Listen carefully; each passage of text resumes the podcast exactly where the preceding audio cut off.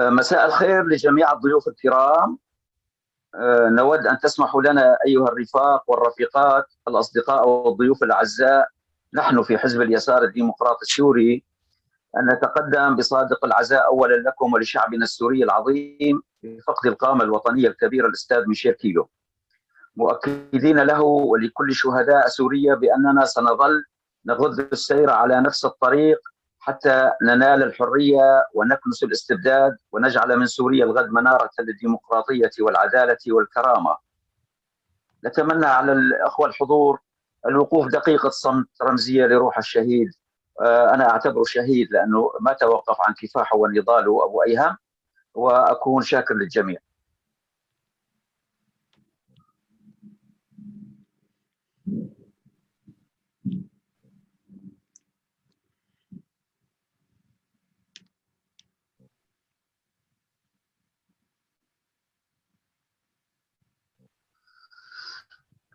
شكرا لكم. من جديد نرحب بضيوفنا الكرام وبضيف الندوة الأستاذ سمير سعيفان والأستاذ سمير معروف لدى عامة المهتمين بالشأن العام والذين يشتغلون في البحث الاقتصادي أيضا. آه، فهو مركز رئيس مركز حرمون للدراسات المعاصرة ومستشار وخبير اقتصادي سوري وباحث في العديد من مراكز الأبحاث العربية. الأجنبية وله العديد من الدراسات والمقالات المنشورة في الصحافة السورية والعربية والدولية. ما أن خرجت جحافل المستعمر الفرنسي عن أرض الوطن حتى دارت عجلة الاقتصاد السوري. معتمدة على البدائل المحلية لتوفير السلع والحاجيات والخدمات التي أوقفت آه، وأوقف استيرادها لظروف الحرب العالمية الثانية وأخذ قادة العهد الوطني آنذاك ببناء مداميك الدولة الوطنية الديمقراطية. فرغم الانقلابات العسكرية اللاحقة والمتتالية إلا أن التطور الاقتصادي السوري ظل بتصاعد مستمر. وكذلك الدخل القومي والفردي وكانت التجربة واعدة بالكثير إلى أن عشية الوحدة السورية المصرية والتأميمات التي جرت للرأس المال الوطني السوري وهروب رساميل كثيرة مما جعل سوريا في حالة في حالة نكسة حقيقية في جانب من جانب التطور الاقتصادي المشهود. وكذلك القوانين التي صدرت بعهد الوحدة خدمة للاقتصاد المصري على حساب المشروع الاقتصادي السوري الطموح إن التأميمات التي جرت كانت حقيقة مصدر خسارة ونزيف للرأس المال الوطني السوري الذي غادر الكثير من رجالاته والذين كانوا يحلمون بإنجاز مشروع وطني سوري آه، لاقتصاد متطور حر يحقق العدالة ويوفر الدخل الطيب للمواطن السوري ويبني مداميك اقتصاد آه، سيكون أو لو قيض له كان يعني سيكون منارة للاقتصادات المتقدمة وكان سباقا حتى لمشروع ما يسمى بالنمور الآسيوية لكن المشروع أخفق عشية الوحدة. بعد انقلاب البعث قامت السلطة الجديدة بعسكرة المجتمع وتم تسليم الضباط المسرحين أو الذين عينوا بوظائف مدنية آه، كمدراء للشركات المؤممة. هذا يعني كان يشكل أيضا طعنة في الخاصرة لمنشآت اقتصادية عملاقة اوجدها رجال الأعمال الوطنيين السوريين وسلمت بكل بساطة يعني إدارة غير قادرة وغير كفؤة على إدارة شأنها. كونها تفتقد للخبرة الإدارية. ومع سطوة حافظ الأسد والتكريس عبادة الفرد ودولة المخابرات غابت روح المبادرة وأضحى القطاع العام مصدرا للنهب والإثراء والتراجع. ومع شيوع النهج الطفيلي البيروقراطي تم تدمير الطبقة الوسطى في سوريا وتراجع الإنتاج كثيرا. أما القطاع الزراعي فكان نصيبه أكبر بعد موت حافظ الأسد وترويج وريثه لنهج رأسماليا مشوه. جعل هذا القطاع يدخل بعجوزات كبيرة. اليوم سوريا وأهلها اليوم سوريا وأهلها بأسوأ حال.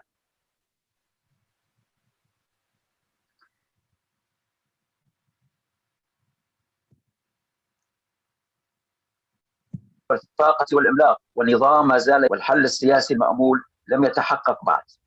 نسأل الأستاذ سمير بداية ما هو حال الاقتصاد السوري الآن وباقتضاب شديد لو سمحتم.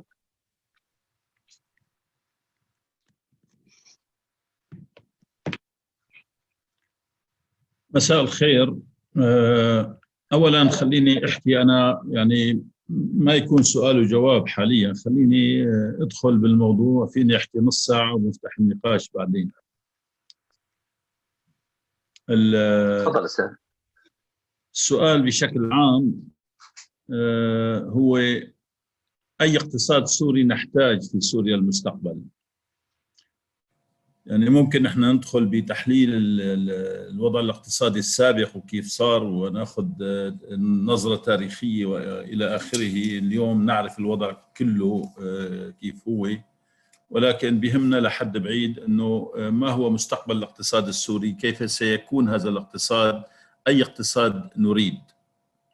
ف بالبداية أنا بريد أعرج على موضوع آه، صار فيه بشكل عام بالأدبيات الماركسية وبالأحزاب الشيوعية تحديدا بالممارسة أكثر من الأدبيات كان في خطأ شائع كان في انطباع وكأن الماركسية هي بالأساس إجت من أجل أن تقيم عدالة اجتماعية فقط. فهذا الموضوع طغى إلى حد كبير صارت الأحزاب الشيوعية يعني تسمى بأحزاب الفقراء وأحزاب الخبز وإلى آخره. هذا الأمر كان على حساب تنمية قوى الإنتاج إنه يكون عندك أنت اقتصاد شغال اقتصاد نامي اقتصاد قادر يقدم تنمية يقدم فرص عمل يقدم منتجات جديدة آه، بشكل عام. هذا النمط من التفكير بالأساس يعني كان أحد أسباب تدهور كل التجربة السوفيتية. وبالمناسبة يعني باعتبار يعني ما نحكي بمنصة لحزب اليسار الفلسفة الأساسية اللي إجت يعني آه، على أيدي ماركس وإنجلز ومن جاء معه ومن جاء بعده ما كانت الدافع الرئيسي هو فقط آه، إحقاق العدالة الاجتماعية. بقدر ما كانت هي أن تخلق نظام اقتصادي متقدم يسمح لقوى الإنتاج بالتطور. وبالنظرية الماركسية فيه تحليل رئيسي برأس المال هو العلاقة بين ما يسمى قوى الإنتاج وبين علاقات الإنتاج. يعني قوى الانتاج هي مجموعة طرائق الإنتاج الاختراعات الأساليب الإنتاج الأدوات المواد المتوفرة مهارات قوة العمل عناصر الإنتاج نفسها ومستوى تطورها وقدرتها من جهة. وبعدين علاقات الإنتاج التي تقام من خلال السوق علاقات الملكية علاقات التداول علاقات النقد إلى آخر ما هنالك اللي بتنظم هذا الاقتصاد. من وجهة نظر الماركسية كان أن الطابع الاجتماعي للإنتاج يتزايد خاصة بعد الثورة الصناعية وبالقرن التاسع عشر تحديدا. الطابع الاجتماعي بما معنى أن الإنتاج صار ياخذ طابع كبير صارت آه، قطاعات صناعية كبيرة صارت منشآت كبيرة بهذيك الأيام كانت تعتبر كبيرة. صار فيه توزيع وتقسيم العمل أخذ أخذ عمق أكبر بكثير وبالتالي هذا الطابع الاجتماعي كان في تناقض مع الطابع الفردي للتملك الطابع الفردي لملكية وسائل الإنتاج. فكان في وجهه نظر آه، المنظرين وعلى راسهم ماركس أن علاقات الإنتاج الخاصة الرأسمالية تعيق تطور قوى الإنتاج. لذلك يجب أن تكون علاقات الإنتاج أيضا لها طابع اجتماعي بحيث تنسجم مع قوى الإنتاج لتسمح بتطورها وبنموها وبالتالي هذا بيؤدي للاستنتاج باختصار بدون ما أستفيض إنه ما يجب أن يتم التركيز عليه بأي تحليل اقتصادي ليس فقط مسألة العدالة الاجتماعية والفقر وإزالة الملكية من أيدي كبار المالكين بقدر ما هو تم التفكير بالنظام الاقتصادي لأي حد يسمح بتنمية اقتصادية لأي حد يسمح بزيادة الإنتاج لأي حد يسمح بمنتجات جديدة. فالجانب الإنتاجي يترافق مع جانب العدالة هدول الجانبين يحتاجوا إلى إلى تحليل عميق لما نحن بدنا آه، نحلل.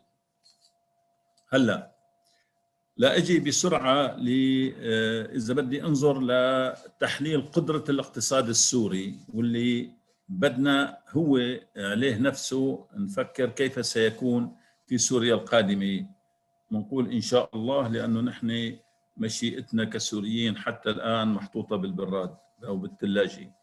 ليس لنا رأي للأسف. لكن الاقتصاد السوري بشكل عام كان اقتصاد له طابع سلعي. يعني كان الزراعة والصناعة وقطاع التعدين النفط والفوسفات وقطاع البناء. هدول القطاعات اللي بتقدم منتجات مادية هي كانت بتشكل الجزء الأكبر من الإنتاج والجزء الأكبر من فرص العمل. ولكن الزراعة كانت ليست زراعة متطورة تعتمد إلى حد بعيد على قوة العمل اليدوية. والصناعات كانت صناعات خفيفة كثيفة العمالة. وقليلة كثافة رأس المال وكثافة المعرفة. وبالتالي القيم المضافة كانت محدودة مما لا يسمح بأن تدفع أجور مرتفعة. عدا قطاع النفط بالأساس لأنه هذا له طابع خاص قطاع النفط كثيف رأس المال كثيف المعرفة. وقطاع النفط كما نعرف كان جزء بيد الدولة اللي هي حقول الحسكة كان حقول دير الزور بيد القطاع الخاص كانت امتيازات للشركات أجنبية وكان قطاع الغاز اللي هو بمنطقة تدمر بالدرجة الرئيسية وجنوب وغرب وجنوب تدمر كان خليط في شيء للدولة وفي شيء للشركات الأجنبية. بالتالي فينا نقول القدرة التكنولوجية للاقتصاد السوري لم تكن قدرة كبيرة. كانت قدرة نسبيا متواضعة ليست كبيرة جدا. إذا بناخذ قوة العمل السورية نفسها يعني أولا إذا بدي أذكر بعض الأرقام البسيطة إذا أخذنا الناتج المحلي الإجمالي الجي دي بي اللي نحن بناخذه كأحد المؤشرات الرئيسية كان مساهمة الزراعة 20% كانت مساهمة الصناعة 27% الصناعة مع التعدين. مع النفط والفوسفات.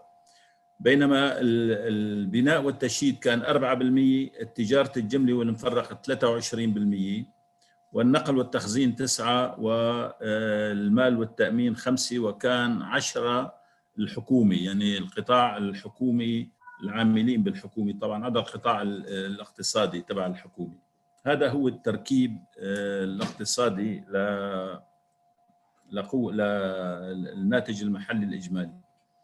لكن إذا أخذنا قوة العمل السورية اللي هي كمان أحد المؤشرات على قدرة الاقتصاد على الإنتاج أه للاقي الأرقام وين صارت.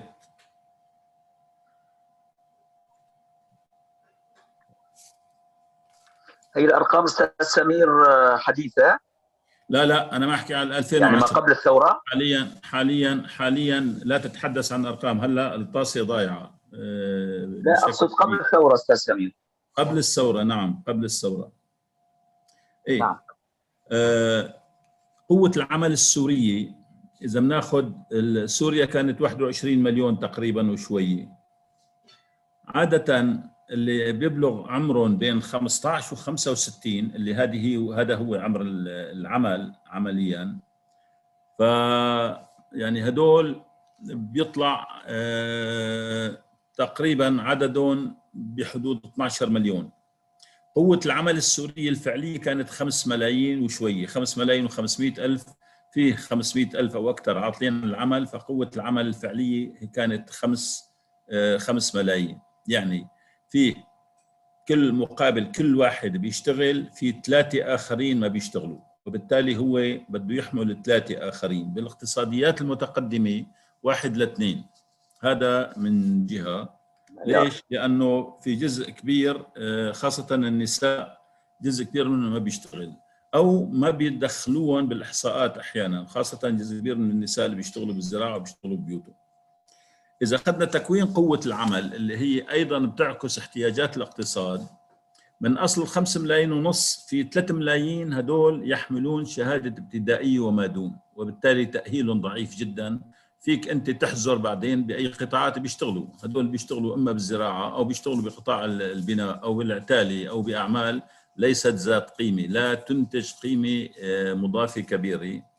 الإعدادية كانت شيء 700 ألف المعن اعداديه المعن ثانويه كانت شيء 490 ألف المعن معهد 440 ألف والمعن جامعة 425 ألف. وبالتالي أكثر من 60% عمليا أو 70% 65% تقريبا تأهيل ضعيف. التأهيل الضعيف هذا بيعني إنهم بيشتغلوا بقطاعات كثيفة العمالة ضعيفة الإنتاجية. فهذا الموضوع ممكن نحكي عنه كثير هذا كان ينعكس أيضا بصادراتنا ووارداتنا. فصادراتنا عمليا كانت تقريبا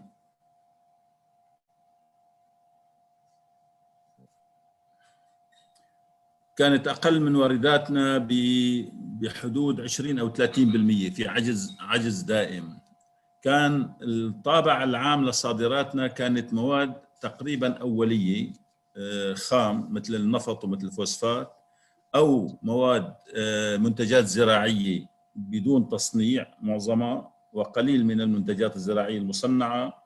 وكانت المنسوجات تلعب دور كبير والمنسوجات معروف قيمتها المضافة ليست كبيرة وبتعتمد على كثافة يد عامله فبالتالي سلطة البعث خلال كل هالفترة هاي فشلت بشكل فعلي لانها تنمي القدرة الإنتاجية للاقتصاد. لذلك ظل متوسط دخل الفرد بالنسبة لسوريا ككل ضعيف. الجانب الآخر لما حاول النظام يعمل تحرير للاقتصاد لما اجى بشار الأسد وبتذكروا لما انفتح للبنوك وفتح التجارة وفتح الاستثمار بقطاع التأمين إلى آخره.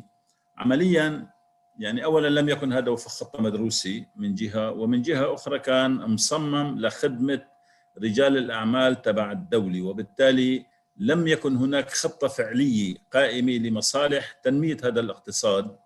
ولا بقدر ما كان مفصل على قدر. وأنا هون يعني أنا شاركت بعدد كبير من من لجان الإصلاح. وكنت يعني بسوريا خلال فترة 95 ل لل 2011 ففيني أذكر امثله كثيره لا مجال للدخول فيها هون. هلا إذا أخذنا الجانب الآخر اللي هو توزيع الدخل بسوريا النظام البعث مر باختصار بثلاث مراحل تقريبا. المرحلة الأولى هي ما قبل حافظ أسد وكان فيه توجه راديكالي نسبيا عميق من جهة واعتباطي وفوضوي. بعدين حافظ أسد لما إجا فتح للقطاع الخاص بشكل بسيط وموارب ولم يكن هناك خطة فعلية لتنمية اقتصادية لإقامة صناعة حقيقية بقدر ما هو أحيانا تخضع للمزاجية بتخضع للمصالح. والمرحلة الثالثة هي مرحلة بشار. بمرحلة حافظ أسد حافظ حافظ أسد على دور الدولة لأنه كان يخشى القطاع الخاص.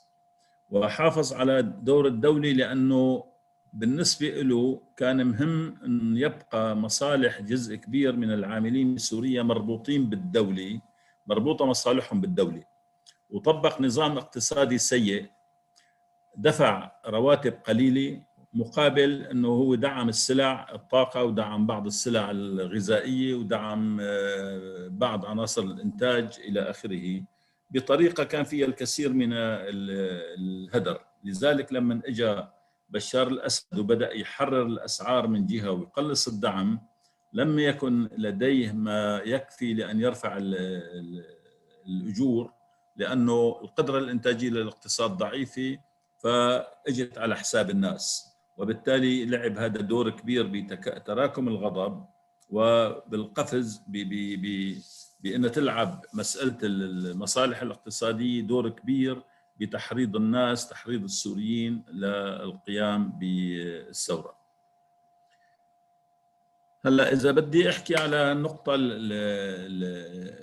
الأساسية اللي هي إنه أي اقتصاد نحتاج نحن بسوريا القادمة. من الجانب الإنتاجي نحتاج لدراسة فعلية لوضع تصور عام لخريطة طريق إذا صح التعبير لا ندرس ونحلل القطاعات الاقتصادية السورية. نحن عمليا ما راح نصنع طيارات ولا راح نصنع صواريخ ولا راح نصنع موبايلات. يعني قد تكون هي الصناعات محتكرة وصعبة. ولكن فينا نركز على عدد من القطاعات القاطرة.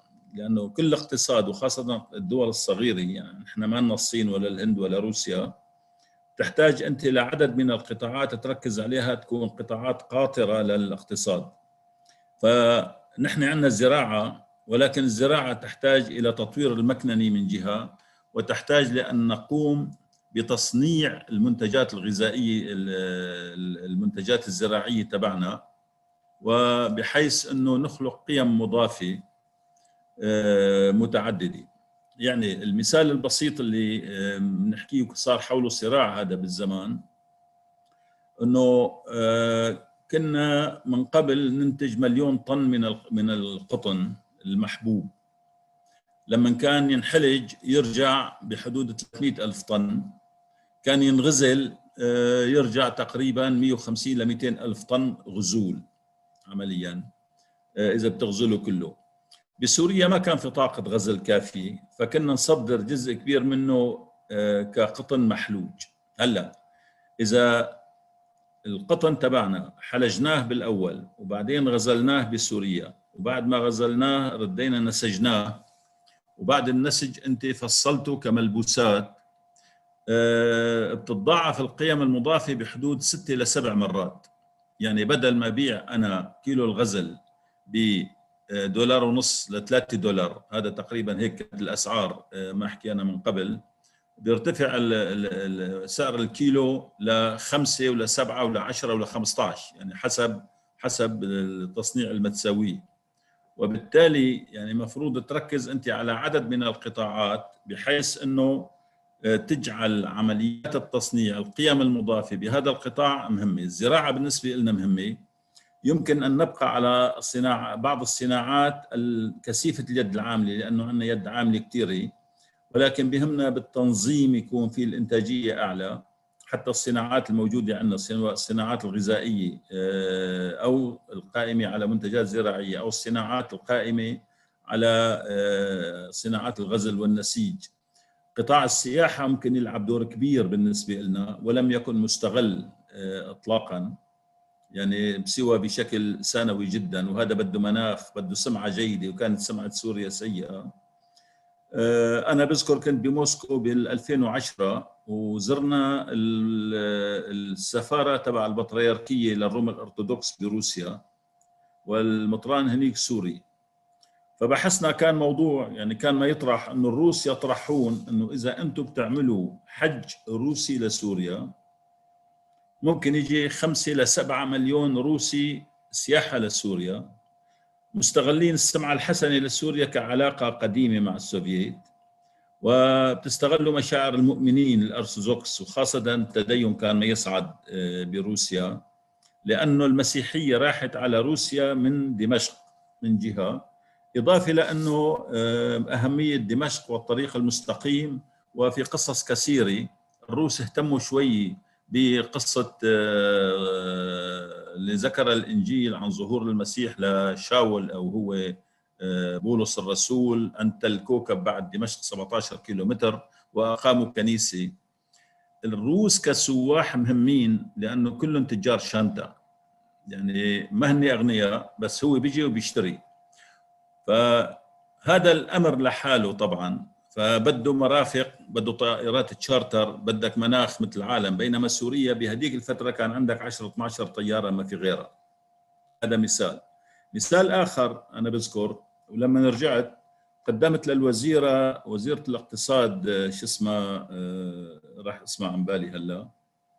لمياء عاصم قدمت مقترح بال 2010 إنه نقيم منطقة تجارة حرة مع روسيا. لأن روسيا تستورد كل ما تنتجه سوريا وتصدره. يعني بتستورد ملبوسات بتستورد معجون اسنان بتستورد منظفات منزلية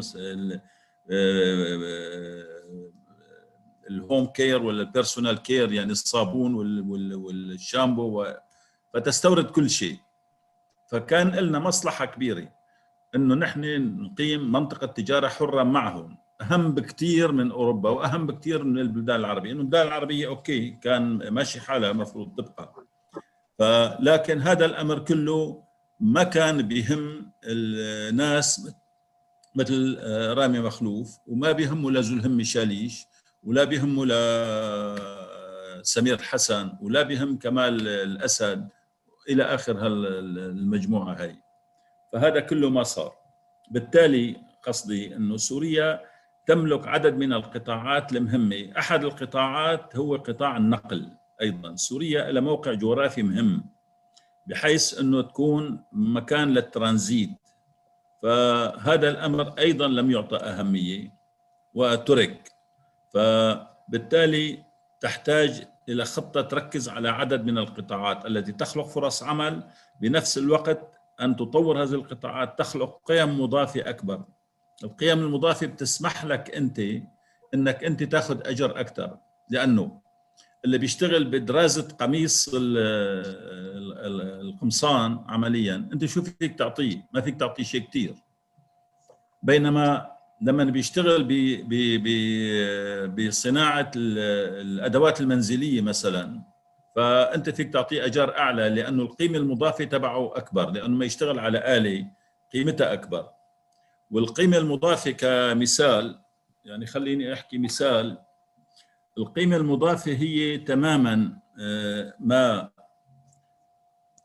الفرق بين سعر مدخلات الإنتاج اللي هي مواد ويد آه، مواد وطاقة ومواد مساعدة وسعر المنتج بالسوق. يعني أنا إذا اشتريت خشب واشتريت دهان واشتريت آه، أدوات كعدد ورحت صنعت منهم طاولة. أنا كلفتني الطاولة كخشب ودهان ومواد أولية وإلى آخره وطاقة وهرش عدة لنفترض 100 ورحت بعتها ب 200 بالسوق. ال 200 بيكون في 100 قيمة مضافة. أنا أضفتها من خلال العمل الإنساني. فالقيمة المضافة هي الفرق بين كلفة مدخلات الإنتاج ما بندخل فيها الأجور وبين قيمة المنتج بسعر السوق. هذه المية هي القيمة المضافة اللي أنا بربحها. هلأ إذا كنت أنا ما أشتغل لحسابي باخذ المية كلها. إذا كنت ما أشتغل أنا عند آه، صاحب منشرة فصاحب المنشرة ما راح يعطيني المية اللي أنا أنتجتها. راح يعطيني 80 ولا 70 ولا 50 وبيحتفظ هو بالباقي. وهذا اللي سماه مسمى بالماركسية القيمة الفائضة أو القيمة الزائدة واللي من هون بيجي الاستغلال.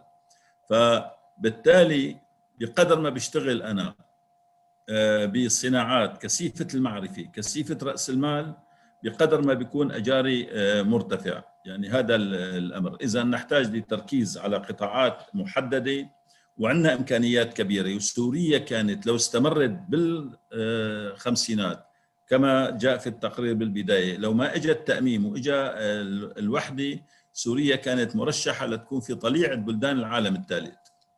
في طليعة بلدان العالم الثالث. ولكن اجت الدولة الدولة رب عمل فاشل. يعني حتى نحن نطلع من الوهم اللي كان برؤوسنا كشيوعيين. وأنا كنت شيوعي لي يمكن أكثر من ثلاثة عقود.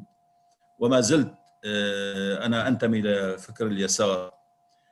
آه، إنك أنت تجيب 100 مصنع ولا 200 مصنع ولا 500 مصنع وتحطهم بإدارة مركزية واحدة بديرهم وزير وكم مدير عام مؤسسه هذا الأمر بيفشل.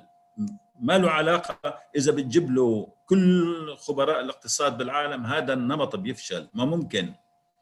بينما القطاع الخاص لما بيكون في ملكية خاصة أو ملكية جماعية ملكية مساهمة عمليا كل واحد ما ما يركز على على معمله كيف بده يطوره كيف بده يسويه كيف بده يحسنه. فبالتالي يعني مفروض نخرج من عقلية إنه ملكية الدولة هي لصالح المجتمع. لا ملكية الدولة ليست لصالح المجتمع. الدولة يجب أن تلعب دور ذكي تتدخل في بعض القطاعات والمكمل ولا لكن دورها الشمولي دور تخريبي. لما صار التأميم يعني أنا سمعت الكثير من القصص من الناس اللي حضروا التأميم تم بشكل اعتباطي. يعني تصور أنت تجيب واحد أستاذ مدرسه بحياته أمه داير دكاني وتروح تسلمه الخماسية. هذا شو بده يطلع معه؟ بالأخير بيخربها. لذلك القطاع الخاص يعني في تقرير أعدته الحكومة سنة 2008 وعندي نسخة عنه آه، بسوريا طبعا مو هون. بالحكومة بالدولة السورية عندها 250 شركة. ال 250 شركة فيهم 200 شركة خاسرة. 200 في سبعة من شركات عشر شركات تنتج أرباح كبيرة والباقي تقريبا شبه متوازن هذا استثمارات كبيرة جدا هدرت وكلنا بنعرف التشغيل الاجتماعي والفساد وإلى آخره. هلا إذا بدي إجي على الجانب الآخر آه، مسألة عدالة التوزيع والاقتصاد الجيد يجب أن يقترن فيه القدرة الإنتاجية المرتفعة مع عدالة التوزيع. عدالة التوزيع ليست كما آه، ما دارتها سياسة الدولة من قبل. العدالة التوزيع بتجي من خلال آه، عاملين العامل الأول هو تحسين آه، الأجور وتحسين ظروف العمل فبالتالي بدك سياسات عمل وسياسات أجور وسياسات سوق عمل وسياسات تنظيم نقابي بحيث تدافع عن مصالح العمال وتستطيع أن تفرض أجر عادل. الأجر العادل كما ذكرت لا يمكن أنك أنت تقول أنا بسوريا بدي أوظف واحد آه، عامل دراسه وبدي أروح أعطيه آه، خمسين ألف بالشهر. الحكي هذا ما كان ممكن. يعني إذا بنكون نحن هالموجودين نملك الشركة بالأخير بتخسر. مفروض يكون في لذلك قطاعات ذات انتاجيه عاليه وحتى آه، أقدر أنا أعطي أجور عاليه ولكن إذا كان أيضا الإنتاجية عالية ولا ضعيفة فمفروض ياخذ أجر عادل. فهذا الأمر آه، بيتحقق من خلال مجموعة من السياسات. اللي آه، ممكن تصير بأي قطاع. آه، تنظيم النقابي وتنظيم العمال ووجود أحزاب تدافع عن مصالح المشتغلين بشكل عام وليس البروليتاريا فقط اللي هي المشتغلين بالصناعة، كل من يعمل بأجر هو بروليتاري بهذا المعنى كائنا من كان يعني. عدا فئة قليلة جدا يمكن آه، اللي أجورهم مرتفعة جدا بيكونوا هذول عدد آه، ما بيساوي ما بيشكل 1% الجانب الآخر من العدالة وهذا اللي نحن آه، كيسار بإمكاننا نطوره. إنه نحن نوسع قاعدة توزيع الدخل. هلأ أنا المثال اللي ذكرته عن المنشرة إذا نحن الموجودين هون اشتركنا بمنشرة وكنا نحن ما نشتغل فيها كلياتها ومساهمين بنفس رأس المال بشكل متساوي عمليا مهاراتنا بتختلف. ممكن نحط نظام أجور له علاقة بالإنتاج. بتختلف أجورنا بشكل بسيط ولكن مقنع بالنسبة للكل. الربح اللي بيطلع معنا إذا وزعناه بالتساوي فنحن بنكون أقمنا شراكة عادلة. الشراكه العادلة بتصير لمنشرة وبتصير لمصنع وبتصير لمصنع كبير وبتصير بأشكال مختلفة. ليش؟ لأنه الملكية هون متساوية. هلأ بال بال بالاقتصاد السوري القادم أنا بعتقد لسنا بحاجة لدوله تسيطر بشكل آه، كامل مثل ما كان بل أن يبقى السوق حر وأن تبقى الملكية الخاصة مسموحة بدون حدود وبدون قيود. ولكن بنفس الوقت يجب أن نشجع الملكية المشتركة يعني يجب أن نشجع الملكية الصغيرة. يجب أن نشجع الملكية التعاونية يعني إقامة جمعيات تعاونية استهلاكية أو إقامة جمعيات تعاونية إنتاجية. تعاونية إنتاجية بتخضع لقوانين السوق وللعرض والطلب وبتدفع ضرائب وليست معفاة. ولكن آه، آه، بيملكوها اللي بيشتغلوا فيها على على التساوي أو بيحطوا نظام ممكن يساهم كل واحد بمبلغ واحد بيزيد عن الثاني بالأخير بتوزع الربح بحسب آه، الشغل وبحسب رأس المال بيخلق فروقات فروقات طفيفة الفروقات الطفيفة الضرورية للمنافسة ولأحقاق الحق والعدالة. فهذا كمان نموذج. في نموذج آخر بنشجعه إنه النقابات تصير تملك آه، آه، مؤسسات. يعني نقابة الأطباء بتقيم مشافي ونقابة المهندسين بتقيم شركات مقاولات. وعمال النظافة بدمشق ممكن يقيموا هن شركه وهن يتولوا تعهد تنظيف دمشق ولا حي منها ولا بأي مكان آخر. هذا هذه الشركات المشتركة بتعني إنه الربح اللي راح يطلع راح يتوزع على الكل. يعني فيه نظام أجور كل واحد بياخذ أجره ولكن فيه ربح يطلع بالأخير بيتوزع على الناس بالتساوي أو بحسب رأس المال اللي مفروض يكون آه، مش كبير. مفروض نشجع الشركات المساهمة أيضا. المساهمة اللي ممنوع يملك فيها أي مساهم أكثر من نسبة مئوية محددة. قد تكون 1% وقد تكون نصف بالمية وقد تكون 5% حسب حجم الشركة. ف هدول الشركات هذا القطاع التعاوني والقطاع الملكيات المجتمعية الملكيات الجماعية بنفس الوقت موجودة شركات خاصة وشركات كبيرة. ويتنافسوا بالسوق ولكن الكل بيشتغل في سوق حرة بما معنى الدخول والخروج للسوق حر الاستثمار حر وتشكل الأسعار بالسوق أيضا حر بدون تدخل الدولة فيه دور دولي في دور ذكي للدوله الدولة المفروض تكون محايدة وهذا حيادة نسبي. في دور ذكي للدوله بحيث إنه هي ممكن تستثمر ببعض القطاعات كمستثمر استراتيجي لبعض القطاعات اللي ما حدا بيستثمر فيها أو ممكن تترك عدد من القطاعات إلها آه، تحت سيطرتها هي ولكن بدون أن يكون هناك تأميم شمولي للاقتصاد. بالأخير كلمتي الأخيرة بكفي لهون إنه إذا نحن حققنا تركيز على قطاعات قادمة وهذا بيحتاج لدراسة لأي قطاعات محددة وكيف ننميها وبأي شكل بنحفزها لتصير في تنمية كبيرة تخلق فرص عمل أكثر وبنفس الوقت آه، تكون فيها الإنتاجية أعلى بحيث إنه نستطيع ندفع أجور أفضل لتحسين حياه الناس من جهة. ومن جهة أخرى إنه نقيم قطاعات آه، فيها ملكية آه، مشتركة وملكية جماعيه الملكية المشتركة والملكية الجماعية مفروض ندعمها بحيث إنه تنمى حصتها هلأ إذا حدا آه، إذا رجعنا للقاعدة لتوزيع الناتج المحلي الإجمالي توزيع القيم المضافة اللي بتنتج بالاقتصاد الوطني ككل بيتوزع عمليا بقناتين رئيسيتين القناة الأولى هي الأجور والقناة الثانية هي الأرباح. هلا بتجي الدولة بتاخذ بعدين ضرائب من الأجور وضرائب من الأرباح مشان استخدامها للشأن العام لاداره للشؤون الإدارية وإلى آخره. هلا بقدر ما بيكون نسبة الأجور إلى نسبة الأرباح في الاقتصاد الوطني بتوزيع الناتج مرتفعة بتكون العدالة آه، أكبر. وفيه عدة مؤشرات وعدة معايير للقياس. هلا إذا استهدفنا نحن بحيث إنه ننمي حصة الأرباح للملكية المشتركة للملكية التعاونية. وضفناها لحصة الأجور بحيث إنها تزيد عن حصة الأرباح للفئات المستثمرة. يعني إذا وصلناها ل 70% بنكون نحن حققنا عدالة متنامية. بما معنى إنه بهذا الشكل بنكون وسعنا قاعدة الملكية. لأنه الأجور بياخذها الشخص بناء على شغله على عمله هو.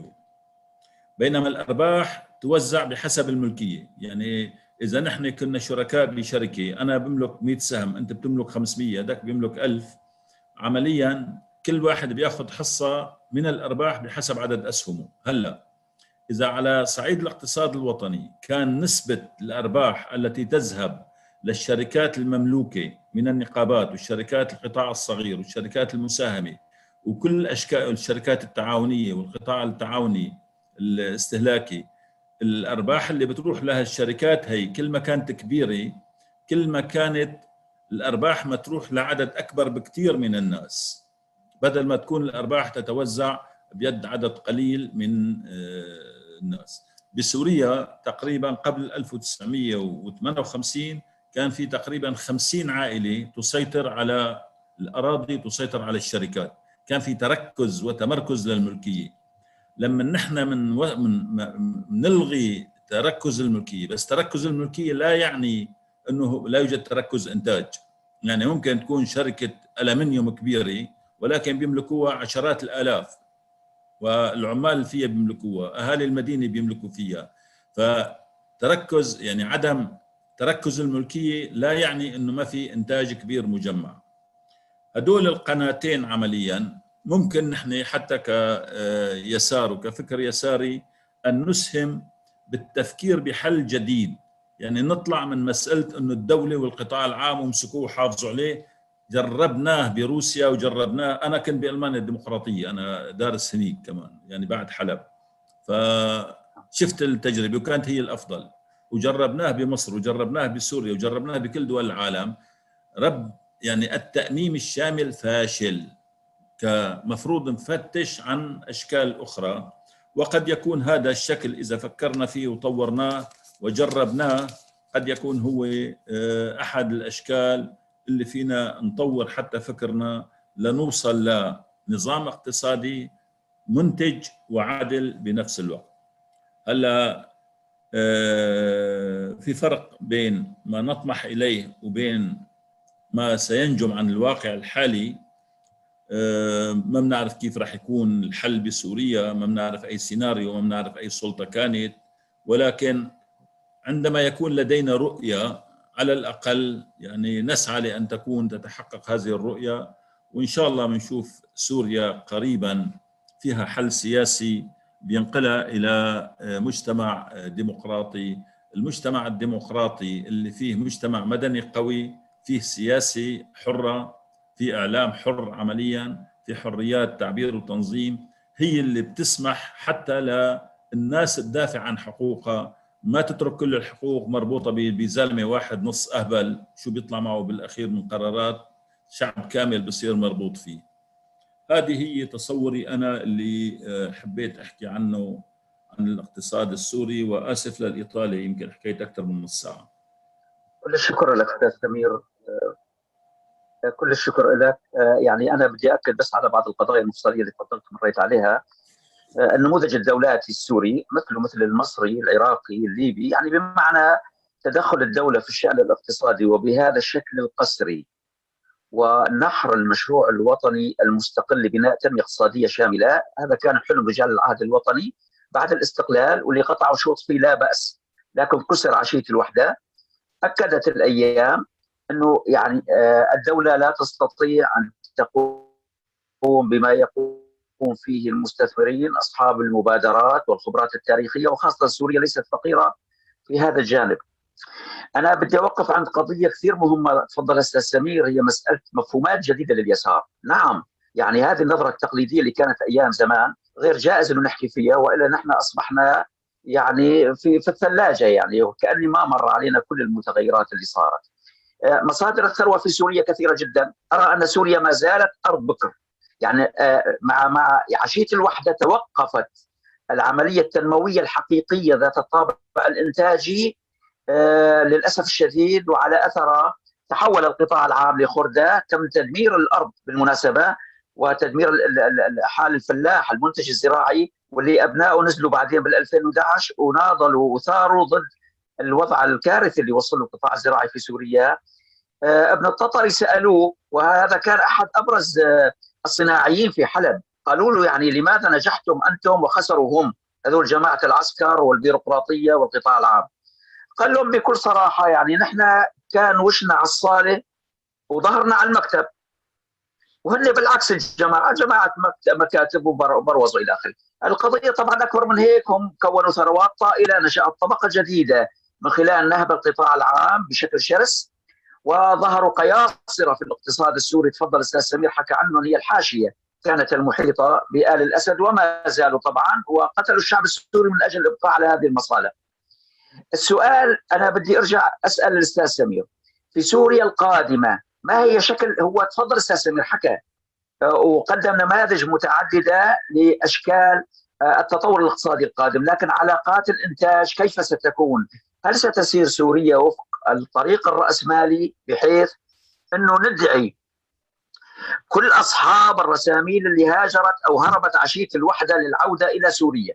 يعني أنا شخصيا من الناس اللي أقول ما يمنع أقول له لابن التطري أو الحريري تفضل استلم معملك اللي امموا البعث أو عبد الناصر وإن كان معمل خراب وخرده الأرض وملكية الأرض تعود لك وانشأ مشروعك الاقتصادي الجديد. وأيضا فتح أبواب الاقتصاد السوري أمام أيضا استثمارات خارجية. يعني لن نقول على الطريقة الصينية لأنه من الصعب أن نكون بقدرات الصينيين لكن طريقة مشابهة بحيث يتم الدفع الكلي للاقتصاد باتجاه تحقيق قفزات تحقق الخروج من المأزق الحالي اللي تعيشه سوريا. وهذا يتطلب عشرات السنوات بكل تأكيد. لكن سؤالي للأستاذ سمير شكل علاقات الإنتاج. يعني قلنا نحن يعني المساهم والمشترك نعم هذا مو غلط لأنه في خصوصية لاقتصاد سوريا لكن علاقات الإنتاج اللي لازم تكون في إطار سوريا الديمقراطيه المنفتحه أنا بشوفها تكون علاقات إنتاج راسماليه يعني شعارات الأمس لا يمكن نرفعها اليوم. تفضل أستاذ سمير إذا تكرمت. أنت جاوبت سألت وجاوبت وأنا أتفق معك. نعم. آه نعم لا يوجد يعني أنا مع اقتصاد السوق وأنا مع التوصيف اللي بيوصف الاقتصاد اللي كان يستخدمه سمير أمين وكسر آخرين آه أصحاب مدرسة التبعية إنه النظام السوفيتي هو راسماليه الدولة وليس نظام اشتراكي لأنه أكبر راسمالي بالعالم كان وزير الصناعة السوفيتي لأنه أهم صفات الملكية هي القدرة على التصرف. حافظ بشار الأسد لا يملك بسوريا شيء بهالمعنى ولكنه يتصرف بكل شيء يتصرف بالدولة. وهي من أبوه له هو. الوزير السوفيتي كان يتصرف بالصناعة السوفيتية من حدود اليابان لتوصل لحدود بولونيا. فهو أكبر رأس مالي لأنه هو يتصرف. نعم. هذا النمط المركزي الشمولي عاجز رب عمل فاشل. لذلك بدك اقتصاد سوق حر اقتصاد رأس مالي. نعم. نعم أنا مع جذب الاستثمارات الخارجية ولكن مش على الطريقة الروسية ومثل ما عملوا هلا مع العقود تبع النفط وعقد الفوسفات مع الروس اللي هو اللي هو نهب عمليا. ولكن عقود نعم. أنت أنت توجه الاستثمار الأجنبي لوين؟ وبستخدم نظام الحوافز. أنا بفتحه كله ولكن فيه قطاعات بدي الراس مال الاجنبي يجي جايب رأس ماله جايب الخبرة تبعه عمليا وجايب زبائنه معه. بيخلق لي فرص عمل بأجور مرتفعة. بتعمل تراكم بعيد برد وبيعمل إيرادات الحكومة كضرائب. وبيعمل دور استراتيجي رئيسي للدولة وبالتالي بيسمح لي أنا إني راكم أرباح لا يعاد استثمارها بقطاعات أخرى. فسواء كان المستثمرين السوريين ولا المستثمرين الأجانب نعم مفروض يجوا يستثمروا. هلأ المستثمرين الأجانب إذا ما فيه مستثمرين سوريين إجوا بالبداية لن يأتوا. لأنه المستثمر السوري هو اللي بيجيب الأجنبي. تجربة الصين تجربة جدا مهمة. تجربة جدا مهمة لأنه الصين آه تماما آه يعني هي نظام رأسمالي يبنيه أو بناه ويبنيه حزب شيوعي. وهذا كان عنوان الكتاب أنا كتبت كتاب ب 2010 نشرته بأول 2011 بسوريا عن تجربة الصين. وكان القصد هو أن يقدم مثال أنه كيف يمكن أن تطور اقتصاد بلد. الصين لعبت دور رئيسي هي رسمت الحكومة. اولا حافظوا على النظام السياسي مركزي ما عملوا مثل الأهبل غورباتشوف من جهة ولكن فتحوا الاقتصاد خلقوا حوافز صغيرة بالبداية. بقطاع الزراعة وبقطاع الصناعات الصغيرة. بعدين بدأوا يتوسعوا وبعدين بدأوا بمنطقة محددة شنغهاي. بعدين بدأوا يوسعوها. الدولة كانت تحدد أي قطاعات وشلون وكيف وشو المراحل بهذا الشكل الذكي. من هون الدور الذكي القيادي للدولة بهذا الشكل وليس بتأميم الشركات وتحط موظفين لا يفقهون شيء وتصير عبارة عن واسطات وإلى آخره. أنا أعتقد يعني اللي حكيته نعم هو اقتصاد سوق ولكن على قوى المجتمع وقوى اليسار أن تقيم يعني أن آه، تساعد المشتغلين ككل وليس طبقة البروليتاريا تبع المصانع فقط أنه ينالوا حقوقهم عبر تنظيم نقابي عبر الترويج للفكر عبر أشكال مختلفة من المطالبة والاحتجاج السلمي. ومن جهة أخرى أن تشجع إقامة أشكال من الإنتاج المملوكة آه، جماعيا وليس مجتمعيا. يعني مش ملك المجتمع وأن الدولة وكيلة المجتمع لا جماعيا. 10 بيملكوا مشغل 20 بيملكوا شركة أكبر 500 بيملكوا أسهم 50 ألف بيملكوا آه، جزء من شركة ما بعرف شو آه، إلى آخر ما هنالك. هذا الشكل الملكية الجماعية تصير هي تاخذ حصة أكبر بالتدريج وكلنا لنا مصلحة بهذا الشكل. نحن إذا بنشتغل بناخذ رواتب واللي بوفره أنا برد بستثمره كأسهم بشركات أخرى مملوكة بشكل جماعي أنا بصير لي دخل بحاجة بشكل فعلي أنا ماني بحاجة دعم الدولي بالمناسبة شكل الدعم تبع الدولة كان جدا سيء كان في هدر لأبعد الحدود. يعني بدل ما تدعم أنت المنتجات الزراعية وتدعم المازوت ويتهرب للبنان وتدعم السكر وتدعم الخبز يبيعوه لعلف للبقر. بأوروبا بيدعموا الزراعة بس إذا عندك أنت شجر زيتون بيعدوا لك إياهم كم وحدة وبيعطوك على عددهم دعم مادي بيجي لحسابك آه، بشكل شخصي. كم عندك بقرة بيبعثوا لك تحويل آه، بشكل فعلي. لكن هذا بيتطلب إنه يكون في جهاز نظيف مش جهاز فاسد. يعني مش جهاز آه، بيزور المعلومات من شان يحول إلى آخره. فأنا أنا رأيي شخصيا بهذا الشكل. يعني أنا فصلت الشيء اللي أنت أيضا آه، كنت معه. أستاذ سمير لو تسمح لي يعني وأنت على منصة اليسار وتطرح كما نحن رؤية جديدة لليسار. أنا أراها وفق الآتي أن في سوريا القادمة تفتح الأبواب أمام الاستثمار. وفي إطار علاقات الإنتاج الرأسمالية أقول لرب العمل الرأسمالي افتح معملك اشتغل في مجال الإنتاج وأنا كيساري من حقي أن أنشئ حزبي كما الأحزاب الأخرى في إطار الديمقراطية وأن أشكل تنظيم النقابي لأدافع عن الطبقة العاملة في إطار سلطة القانون والدستور. يعني بمعنى التنافسية في أرقى أشكالها من أجل دفع سوريا باتجاه تحقيق التنمية المستدامة و آه، يعني تطبيق نموذج مثل ما تفضلت حضرتك تعاوني مساهم إلى آخره راح يأخذ أشكال متعددة بما فيها الاستثمار الأجنبي آه، يعني بحيث أن تنتقل سوريا إلى أو توضع على السكة الصحيحة نحو انطلاقتها الاقتصادية المنشودة. طيب أنا ما راح أحكي وأعلق. إذا في كمان قبل منا في أسئلة أخرى في تعليقات أخرى يعني ينفتح مجال نعم. للشباب نعم. كلهم اللي بيريد يعني يسأل. آه، نحن نفتح باب التداخل. نفتح باب التداخل آه، للساده الحضور. آه، في الأستاذة نسرين مجدل. تقول إنه وضع الناس والكهرباء والمي والاقتصاد والزراعة والصناعة وكله يعني هي سوريا اليوم كوضع المريض على المنفسة. آه، بكل الأحوال آه، يعني آه، ما هو السبب؟ في تراجع صرف الدولار يعني من 5000 إلى 2900 الانعاش اللي تم كيف تم؟ شو وجهة نظر أستاذ سمير في هذا الموضوع؟ ما وصل 5000 هو لامس ال 4000 لفترة بسيطة آه، بعدين رجع ل 3500 3200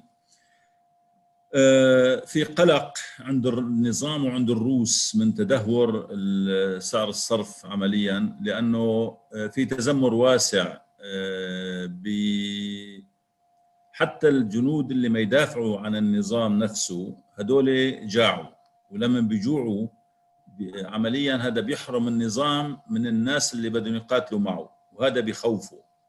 هذا بخوفه. لذلك كانوا حريصين جدا. فهن كل فترة آه، بيحاولوا ياخذوا من إيران أو بيحاولوا ياخذوا من روسيا بحيث أنه يقدروا يحافظوا على آه، حد معقول من ارتفاع الأسعار من تدهور سعر الصرف. وبالمناسبة النظام بفضل آه، دعم إيران بالدرجة الرئيسية أكثر من روسيا. روسيا لم تدفع سوى القليل. آه، استطاعت أن تدير بكفاءة سعر صرف الليرة السورية واستمر بال 500 لفترة طويلة وكنا نتوقع أنه بده يتدهور لكن صمد. لكن اللي دهوره بشكل كبير هو عقوبات آه، قيصر بالدرجة الرئيسية حاليا من جهة. من جهة أخرى المعارضة لما خسرت مناطقها وما عاد فيه قتال وما عاد في رواتب تجي لأن الرواتب لما كانت تجي وكان يصير بالدولار ويصير في طلب على الليرة السورية كان يخلق هذا السعر نوع من التوازن. فإضافة إلى موارد كثيرة كانت تجي من المعارضة للنظام. هلأ هذا كله انقطع.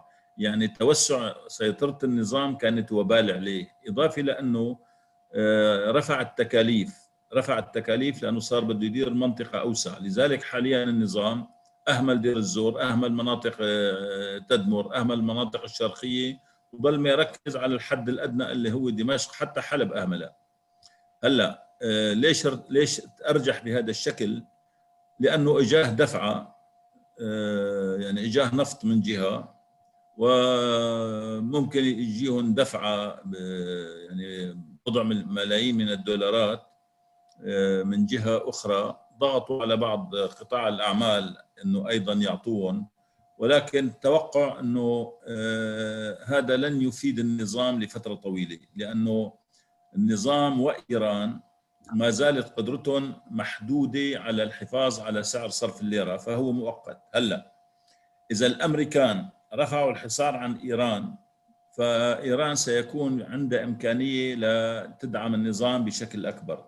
وإيران تعتبر وجود الأسد ووجود آه، واستمراره بالحكم هذا قضية حياة أو موت.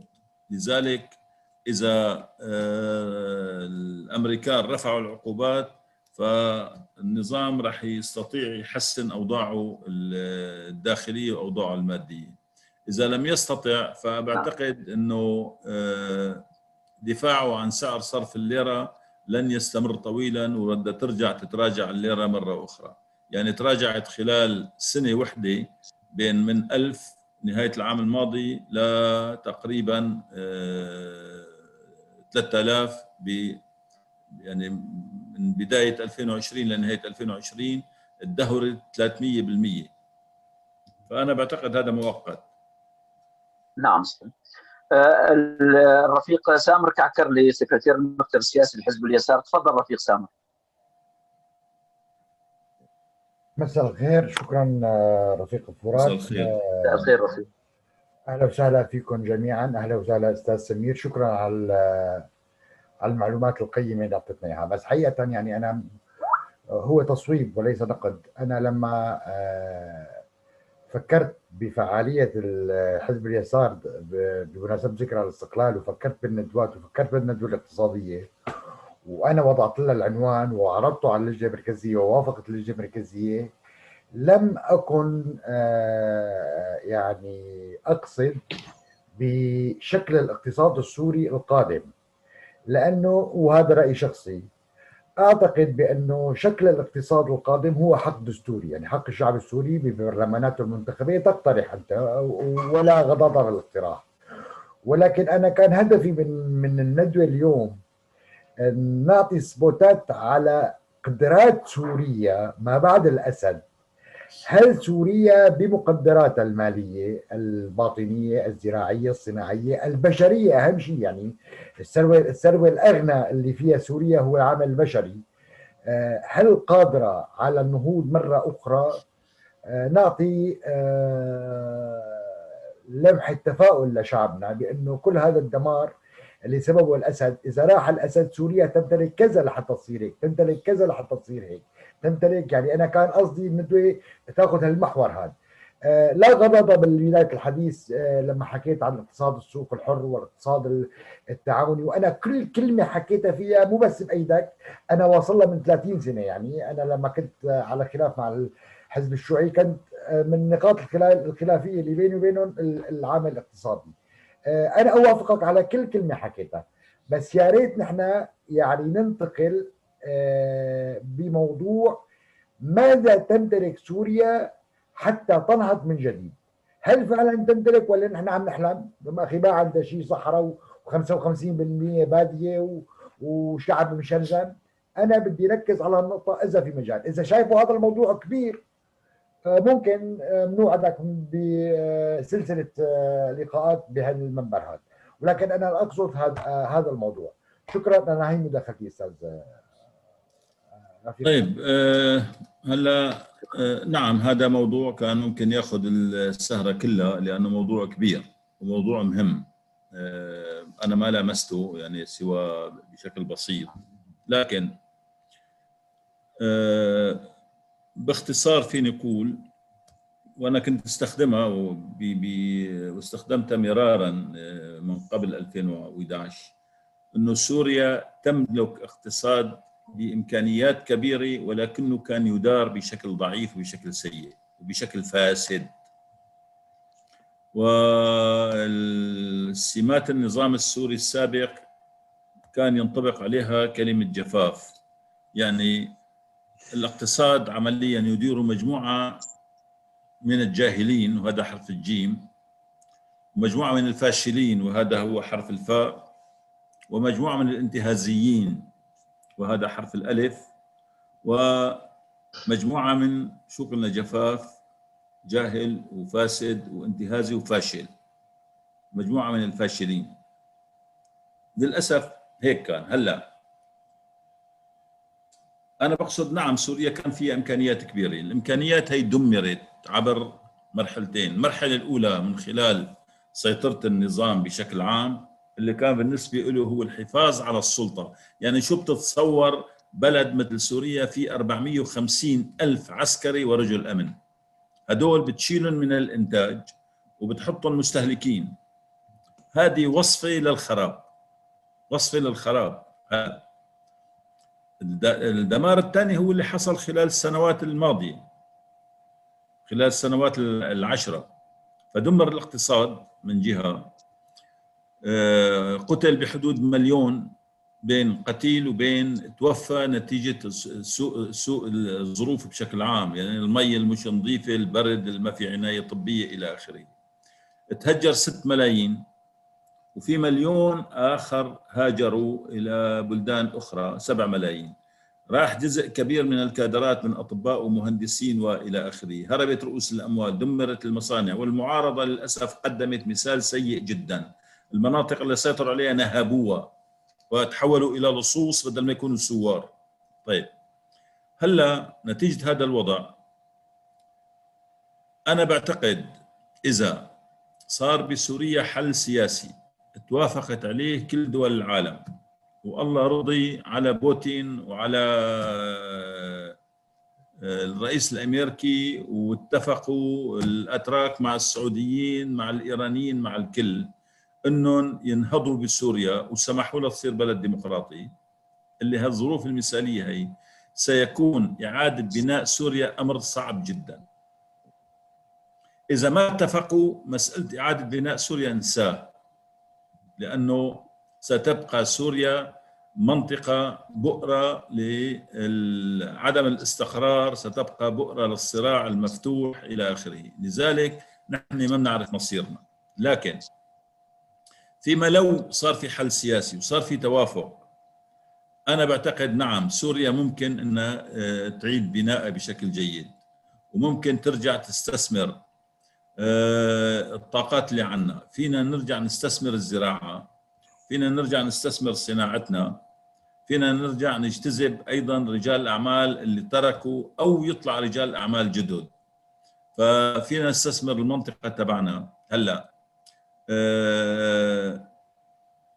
سوريا بحاجة على الأقل ل 100 مليار دولار يجيها مساعدات. وهذا مبلغ لن يكون من السهل تحصيله. ما حد راح يعطيك بهالمعنى. لكن إذا نحن فرضا صار في حل سياسي وصار في توافق وإن شاء الله هذا يصير راح يجينا مساعدات جزئيا يعني هبات. سمير 100 مليار ولا 1000 مليار؟ 100 مليار مش 1000 لا. 100 مليار. لا تصدقوا لا تصدقوا الأرقام الكبيرة في فرق بالمناسبة. التقارير اللي طلعت عن الخسائر اللي صارت. مبالغ فيها. آه، في خسائر الدمار المادي يعني البيوت الطرق شبكات الكهرباء إلى آخره. هي تقدر ب 100 قد يكون بتكلف 150 مليار. هذا هو. في شيء تكاليف أخرى اسمها الفرص الضائعة. يعني أنا كان اقتصادي 60 مليار 2010 كان المفروض يصير مثلا 64 2011 و70 2012 و77 2013 و85 2016 إلى آخره. بينما هو كان 50 60 رجع 50 رجع 40 رجع 30 كل سنة بيحسبوا الفرق بين قديش لازم كان يصير وقديش صار. هذا 50 بيسموه الفرص الفرص الضائعة. 540 لا. مليون.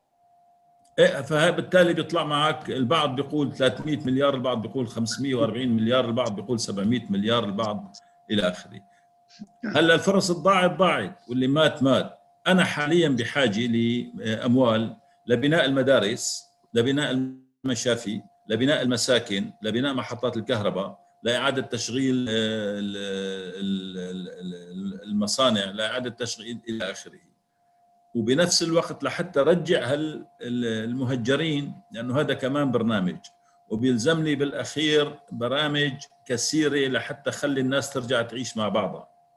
فأنا بقول حتى 100 مليار إذا جانا على مدى آه، عقد من الزمن كل سنة 10 10 15 مليار مساعدات عمليا هذا حلم. يعني لا تصوروا آه، وخاصة هلأ المانح الأكبر هو دول الخليج وهلا أسعار قطاع النفط عمليا ادهورت وبالتالي قدرتهم هن على التمويل مع ظروف كورونا صارت أقل. هذا واحد. في مساعدات بتجينا من أوروبا في قروض بتجي من البنك الدولي وفي مساعدات بتجي من البنك الدولي ومساعدات بتجي من الامم المتحده فهذا مصدر مساعدات. بس فينا نفتح سوريا للاستثمار للاستثمار الخليجي وللاستثمار التركي وللاستثمار. الإيراني كل شيء بده. يستثمر أهلا وسهلا. يفتح فرص عمل وخلق آه، آه، استثمار وفرص عمل. هذا باب بشجع السوريين انه يرجعوا بأموالهم. هي مسألة. اطلاق الاقتصاد مرة أخرى ليصير هو الدينامو الذاتي اللي ممكن ينتج. وهي بدها دراسة إنه أنا إذا جاني 10 ولا 15 مليار أول سنة هذا لوين بدي وزعها؟ بحطها بالكهرباء ولا بحطها بالزراعة؟ ولا بحطها بالصناعة؟ بعمل المستدامة. لا في حلقات رائدة. بنختار الحلقات الرائدة في كل مرحلة من مراحل. هذا دراسة الحلقات الرائدة. وتن- دراسة التنمية المستدامة بدها بدها يعني بدها تحليل. هلا أنا مثلا بإمكاني أركز على الزراعة لأن الزراعة تنتج أكل بتخلي الناس يجوا. والزراعة نفسها فرص عمل. بس الزراعة بدها كهرباء وبالتالي لازم أنت تأمن له كهرباء. طيب ما بدك إياه يسكن ببيته بدك ترجع له بيته. بشكل أو بآخر. بدنا طرق سهلة للبناء السريع للبيوت قليلة التكلفة ولو بالحد الأدنى بعدين هو بيدبر حاله.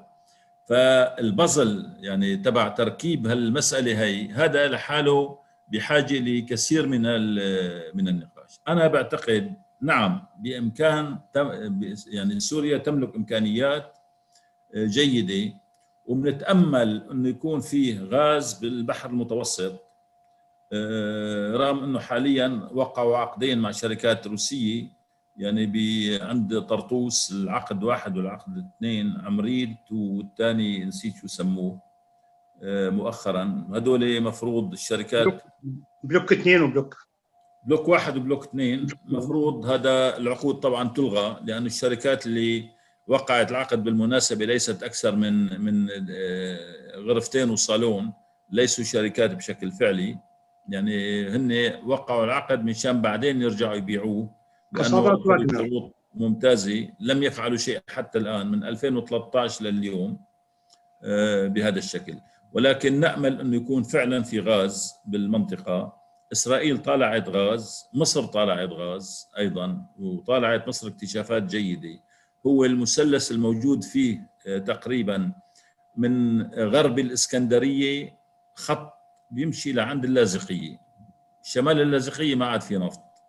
هذا المثلث بيعني أنه مصر فيها وغزة فيها وإسرائيل فيها ولبنان فيها وسوريا فيها. أستاذ سمير حتى المغرب وتونس والجزائر. قد يكون قد يكون. يعني لكن كم هي الاحتياطيات الموجودة؟ هل هي كبيرة جدا ولا لا؟ بالمناسبة وين ما كان في نفط وغاز؟ بس إذا ما فيه آه، آه، إنتاج تجاري يعني أي حقل فيه أقل من 5000 برميل باليوم بكلف أكثر مما ينتج. وبالتالي مش مهم إنك مثل ما حكوا طلع باللاذقيه نفط آه، بالزمان طلعوه وعملوا ضجة حولها. ف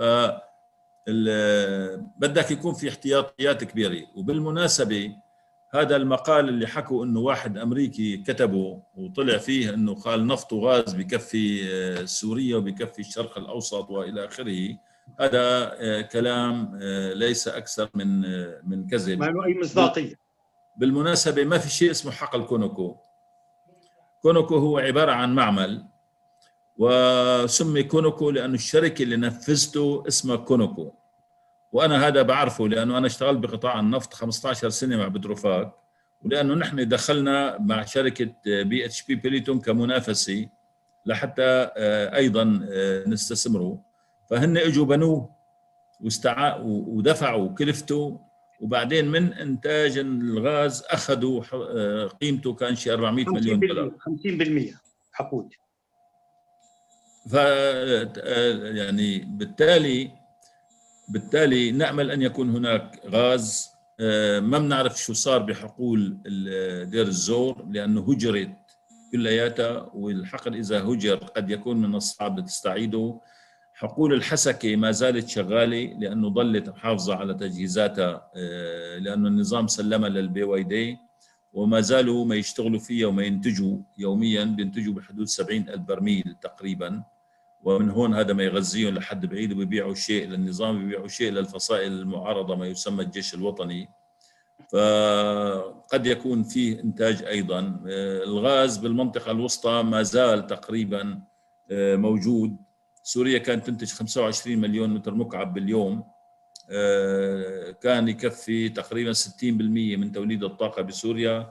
الباقي كان ينتج بحدود 7 8% فقط ينتج آه، من المياه والباقي كان آه، يستخدم لفيول آه، للحرق. فسوريا عندها كل هذه الإمكانيات. نعم ممكن تنهض فيما لو صار مناخ سياسي مناسب. وبيرجع جزء كبير من السوريين جزء ما حيرجع. فالأمر ممكن. أوكي أستاذ نعم. آه،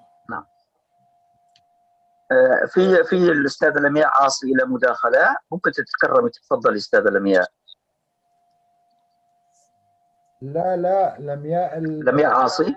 لمياء عاصي هي وزيرة الاقتصاد اللي نسي اسمها أبو آه عفوا عفوا. آسف أنا بقول لك شو جاب لمياء عاصي يعني؟ كتبت لنا آه اياه طبعا لأنه محطوط على الشهادة. فكتبت لنا راسا مشان بلكي بيكون آه، انشقت بلكي بيكون انشقت؟ تفضل. لا لا ما الاستاذ انشق عادل درويش تفضل يلا إيه. أنا آه، آه، آه، مساء الخير للجميع. اهلين أبو عادل. اهلين تحية للأستاذ سمير. ومشكور على الشيء اللي تفضل فيه. أنا بصراحة أستاذ سمير لمست إنه عم تحكي أنت بالإقتصاد الحر وما. وحاسس إنه ما تحررت لسه من الحالة الماركسية آه، أو ذهنية القطاع العام. يعني عم تحكي فيه بذهنية الدولة المركزية. يعني الاقتصاد الحر إذا ما دولة ديمقراطية ومنفتحة واقتصاد مفتوح وحر بكل شيء التشاركيات اللي عم تحكي فيها هي بصفي معيقات. حتى تجربة الصين مؤقتة. يعني التطور رايح للاقتصاد الحر المفتوح. آه، أنا معلش سوريا بعد إسقاط النظام وبعد هذه آه، بده فيها في نظام اقتصادي بده ينشغل فيه بآلية إنه يحقق عدالة اجتماعية بنظام ضريبي. هو اللي بيحقق العدالة. حاليا بأوروبا النظام الضريبي محقق العدالة الاجتماعية الموجودة يعني النسبة النسبة النسبة العالية منها. فأنا بدي تحكي لنا عن نظام ضريبي يحقق هذه العدالة في سوريا المستقبل ضمن الاقتصاد الحر طبعا. وما ماني ضد أنا إنه يصير في تشاركيات الشغلات البسيطه الصغيره هذه آه، الدولة الدولة الذكية التدخل الذكي ما في مشكلة. بس يعني آه، عن النظام الضريبي أنا بفضل ما في دولة ذكية أصلا. مو الدولة معلش التدخل الذكي من الدولة.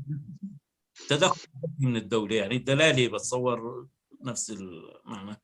ماشي شكرا أنا ما راح شكرا لك أستاذ عادل. يعني أنا فقط أضيف سؤال ثاني بحيث الأستاذ سمير يجاوب على ضيفين الكريمين. في الأستاذ باسل المعراوي يقول حبذا أستاذ سمير أن تعطينا فكرة عن اقتصاد السوق الاجتماعي الذي تم تداوله ببداية عهد بشار الأسد. خاصة أنه كان قريب الأستاذ سمير من مراكز صنع القرار الاقتصادي في سوريا. أه نعم أنا لم أتخلى عن قناعاتي الماركسية ولن أتخلى. بس الماركسية لا تقول بأنه بحكم استبدادي وشمولي وجستابو وكي جي بي وملكية دولة لكل شيء. هذا تجربة سوفيتية اجت ضمن ظرف تاريخي بيحكمها عاملين عامل تخلف روسيا وعدم تطور الديمقراطية فيها ثم الحصار اللي فرض حولها حتى يقتلوا الثورة بمهدى. فهجمت 15 دولة عملوا حرب أهلية بعدين حاصروها عمليا. فطلعت هذه التجربة بهذا الشكل. ومن سوء حظهم كان آه، يعني آه، عندهم شخصيات مثل ستالين ومثل تروتسكي وحتى لينين إلى حد بعيد. هذول شخصيات بشكل أو بآخر كان واحدهم بعقل فيه شيء بوليسي. هلا آه، أنا ما بقصد إنه يكون في تشاركيات صغيرة ولا لا. ممكن تكون بنك طويل عريض وفي أنظمة كثيرة يعني فيه في هون كثير أفكار ممكن نحكيها. ممكن يكون بنك طويل عريض ومملوك للناس بشكل واسع. ليش لا يكون مملوك لثلاثة؟ ليش لا يكون مملوكه شركة فيها مئة ألف عامل ل 13 واحد مثلا؟ موجود النظام بأوروبا هذا أستاذ سمير. حتى إذا موجود. نحن باوروبا يعني اوروبا أوروبا يوجد فيها مستوى من العدالة نتيجة نضال تاريخي من جهة ونتيجة وجود فكر اشتراكي فكر ماركسي ولا ولا غير ماركسي كان اللي دعوا إلى توزيع عادل للثروه وقوة مجتمع مدني ونقابات ومجتمع ديمقراطي فرضوها. بأوروبا 60% من الدخل عمليا يروح على مستوى شكل أجار وضرائب وإلى آخره بينما بسوريا كان 40% 30% فقط بتروح أجور 30 35 وما تبقى كان بيروح أرباح. فبالتالي يعني ممكن يكون الأشكال اللي ما ادعي لها إنه ليست ملكية دولة بس بل ملكية مجتمعية ملكية جماعية ملكية تعاونيات أو شركات تعاونية بتخضع للسوق بتخضع لاقتصاد السوق الحر العرض والطلب اقتصاد رأسمالي. بأوروبا كان في تجربة للتعاونيات مهمة بالقرن التاسع عشر وتراجعت. فأجريكول بنك تبع فرنسا مثلا إذا حدا هون موجود بفرنسا بدأ تعاونية. آه، شركة آه، شو اسمها تبع النوكيا آه، نوكيا بدأت تعاونية وكانت تعاونية. في شركات كبيرة جدا موجودة. هذا النمط من الملكية الجماعية مفروض يتوسع. نخلص من مسألة أنه شركة بيملكها أربعة وبيشتغلوا فيها 30 آه، ألف واحد. بأي حق هو بيملك 30 ألف؟ آه، يعني شغل لشركة بيشتغل, بيشتغل فيها 30 ألف. بأي حق هو بياخذ الأرباح اللي بينتجوها هن؟ مفروض يكون في قاعدة أنه العائد اللي بيحصل عليه الشخص يجب أن يرتبط بمدى مساهمته في آه، الإنتاج. يعني ليش شركة فوسفات مديرها آه، تملكها الحكومة مديرها بياخذ 5000 دولار وشركة فوسفات بيملكها واحد رأس مالي بيجيه دخل كل شهر 50 مليون دولار. هاد وهاد ما يقوموا بنفس العمل. بتخلي هذا بيملك. الملكية بالأساس هي شكل من أشكال الاستيلاء على ما أنتجه الآخرون. هذا القاعدة ستبقى. بس الفرق الأساسي إنه بدل ما تلوي زراع المجتمع وتقيم أنت تصادر الملكية بقرار حكومي وتجيب إدارة بيروقراطية تخرب الإنتاج وبصير توزيع الفقر فتحقيق العدالة بيتم بأشكال مختلفة، العدالة يجب أن تبقى. هلأ النظام الضريبي لمعلوماتك بعد الحرب العالمية الثانية لما كان فيه هجمة كبيرة ضد رأس المال وقوة كبيرة للأحزاب الاشتراكية الأحزاب الأممية الثانية مثل حزب العمال البريطاني والحزب الاشتراكي الطلياني والحزب الاشتراكي العمال الاشتراكي الفرنسي وحزب ال SPD الألماني والحزب الاشتراكي السويدي إلى آخره. وضمن هالتأثيرات هي طبقوا مجموعة من السياسات المهمة. كان الدولة لا تملك كل شيء بس كانت تملك مثلا قطاع الطيران كانت تملك بنوك كانت تملك قطاع البريد كانت تملك بعض المصانع الكبيرة. آه، لحد الثمانينات لما بدأت بعدين التاتشريه والريجن آه، موجة الخصخصة. بحين كمان طبقوا نظام ضريبي تصاعدي بحيث إنهم أوكي أنت بتربح ولكن بنفس الوقت الدولة بتاخذ منك ضريبة كانت توصل 50 و60 و70 80% تستخدم هالعائد هذا من أجل آه، سياسات للدعم المجتمعي بنسميه إعادة توزيع الدخل. هالعملية هي بنسميها إعادة توزيع الدخل. لما أجت التاتشرية والريغانية بعد سنة ال 79 تاتشر طلعت رئيس وزراء وريغن ب 80 وبدأوا آه، حملة كبيرة ضد نقابات العمال ضد الأحزاب الاشتراكية ضد الدولة آه، برنامج الخصخصة الواسع. خفضوا الضرائب تبع القطاع الكبير. نزلوه لل 35% واحيانا أقل. بسوريا كان 25% طبعا وما حدا يدفعها. فنزلت العائدات الضريبية. لما نزلت العائدات الضريبية الدولة ما عاد فيها تقوم بواجباتها. شو عملوا؟ راحوا فرضوا ضريبة اسمها ضريبة المبيعات أو ضريبة ال VAT ال value added tax ضريبة القيمة المضافة. الضريبة هي عمليا صار يدفعوها المستهلكين. يعني أنت تشتغل بالسويد بتاخذ 10000 آه، كرون تدفع ضريبة للدولة. بعدين لما بدك تروح تشتري بدك تتغدى بالمطعم بيروحوا بدفعوك ضريبة. ولما بدك تشتري أكل بدفعوك ضريبة. ولما بدك تركب بالسيارة بدفعوك ضريبة. طيب ما أنت دفعت. ليش دفعوا؟ لا طبقوا هالضريبه هي هذا كان أحد أساليب رأس المال للهجوم على المكتسبات المجتمعية. فحتى يضل عند الدولة إيراد عمليا راحوا فرضوا هذه الضريبة. هذه ضريبة غير عادلة من جهة. بعدين حرروا القطاعات وحرروا رأس المال وعطوه آه، كل المزايا إلى آخره. وبالتالي العدالة وصار فيه آه، موجة من التسريحات الهائلة ال cost cut يعني كل شركة صارت تعمل cost cut تسرح عشرات الآلاف وارتفعت معدلات البطالة آه، إلى آخره. فالصراع المجتمعي بدأ يميل بعد الثمانينات والتسعينات ولليوم إلى صالح رأس المال. بينما كان من ال 65 آه، من ال 45 بعد الحرب العالمية الثانية لا توصل فيها لسنه السبعينات بدايات السبعينات كانت تسمى الثلاثين المجيدة وكانت الدولة شغالة بشكل جيد وكانت الأمور جيدة. فبأوروبا فيه مستوى من العدالة أحسن من أمريكا. وكندا أحسن من أمريكا. وطبعا بيضلوا أحسن من أمريكا الجنوبية وأحسن من بلدان العالم الثالث. ولكن طموح البشر هو دائما أكبر. كان أوروبا فيها فيها وعي بمسألة العدالة الاجتماعية. وفيها مجتمع قوي جدا فيها أحزاب قوية فيها مجتمع مدني قوي. أما آه، تجربة أما اقتصاد السوق الاجتماعي بسوريا لم يوجد شيء اسمه اقتصاد سوق اجتماعي ولم يجرب على الإطلاق. لكن آه، لما بدأ بشار الأسد بده يروج لانسحاب الدولة من القطاعات.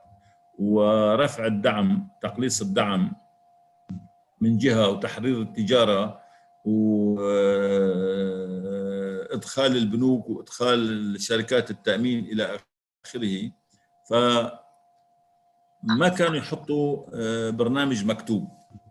كان فيه برنامج مش مكتوب موجود بالرؤوس ومخفي وما يعلنوا عنه. بس راحوا فتحوا النقاش على الإصلاح الاقتصادي. وأنا شاركت بلجنة 18 اللي شكلها بشار الأسد بعد مجيئه بشهر ونص. وحطينا أول تقرير سميت 18 لأنه كنا 18 واحد فيها. وحطينا أول تقرير للإصلاح الاقتصادي.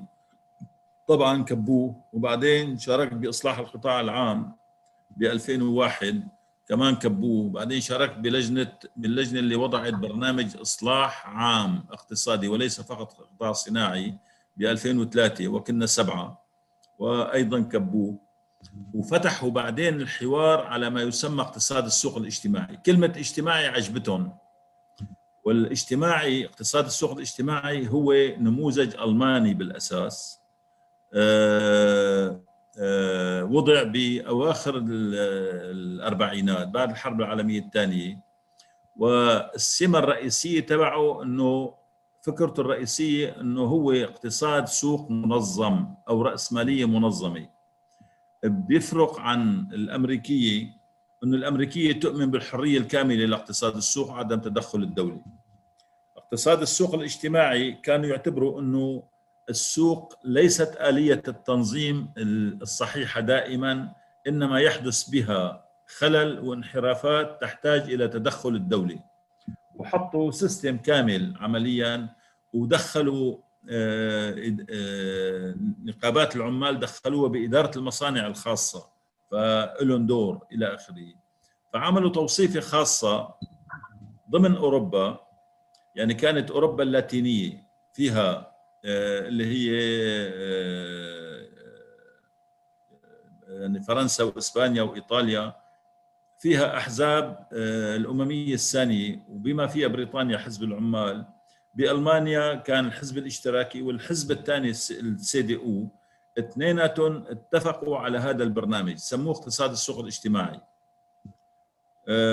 بينما بسوريا لم يكن هذا أكثر من لغو صحف. أنه اقتصاد سوق اجتماعي. ولكن لم يكن هناك أي برنامج ملموس اسمه اقتصاد سوق اجتماعي. أستاذ سمير يا ريت نسمح كمان للدكتور ياسين الحماد يتفضل يداخل دكتور ياسين تفضل. تفضل. يسعد مساكم جميعا. أتمنى أتمنى بمداخلتي أقدم إضافة طيبة لهذه دكتور ياسين؟ نعم. تفضل. تفضل دكتور. أقدم إضافة طيبة. طبعا بالنسبة لي كان الموضوع الاقتصادي وهوية الاقتصاد الوطني النظام الاقتصادي هاجس حقيقي من عقود. ولذلك مطلع بشكل جيد على الوضع الاقتصادي السوري. ولذلك أعتقد إنه مشكلتنا حقيقة نعاني سوريا فيها. شايف له هي هوية الاقتصاد الوطني والنظام الاقتصادي حتى الثورة السورية والمعارضة السورية لحد الآن إحنا لا نستطيع لم نستطع إيجاد مشروع وطني اللي جوهر وأساسي هو النظام الاقتصادي اللي بده ينبنى عليه. هذا المشروع بده ينبنى على النظام الاقتصادي بالأساس. لأنه الاقتصاد هو هو جوهر حياه المجتمع والوطن بشكل عام. لذلك أنا بوجد أنه إيجاد نظام اقتصادي شايفون خاص إنه هو الشيء المهم اللي حل مطلوب منه.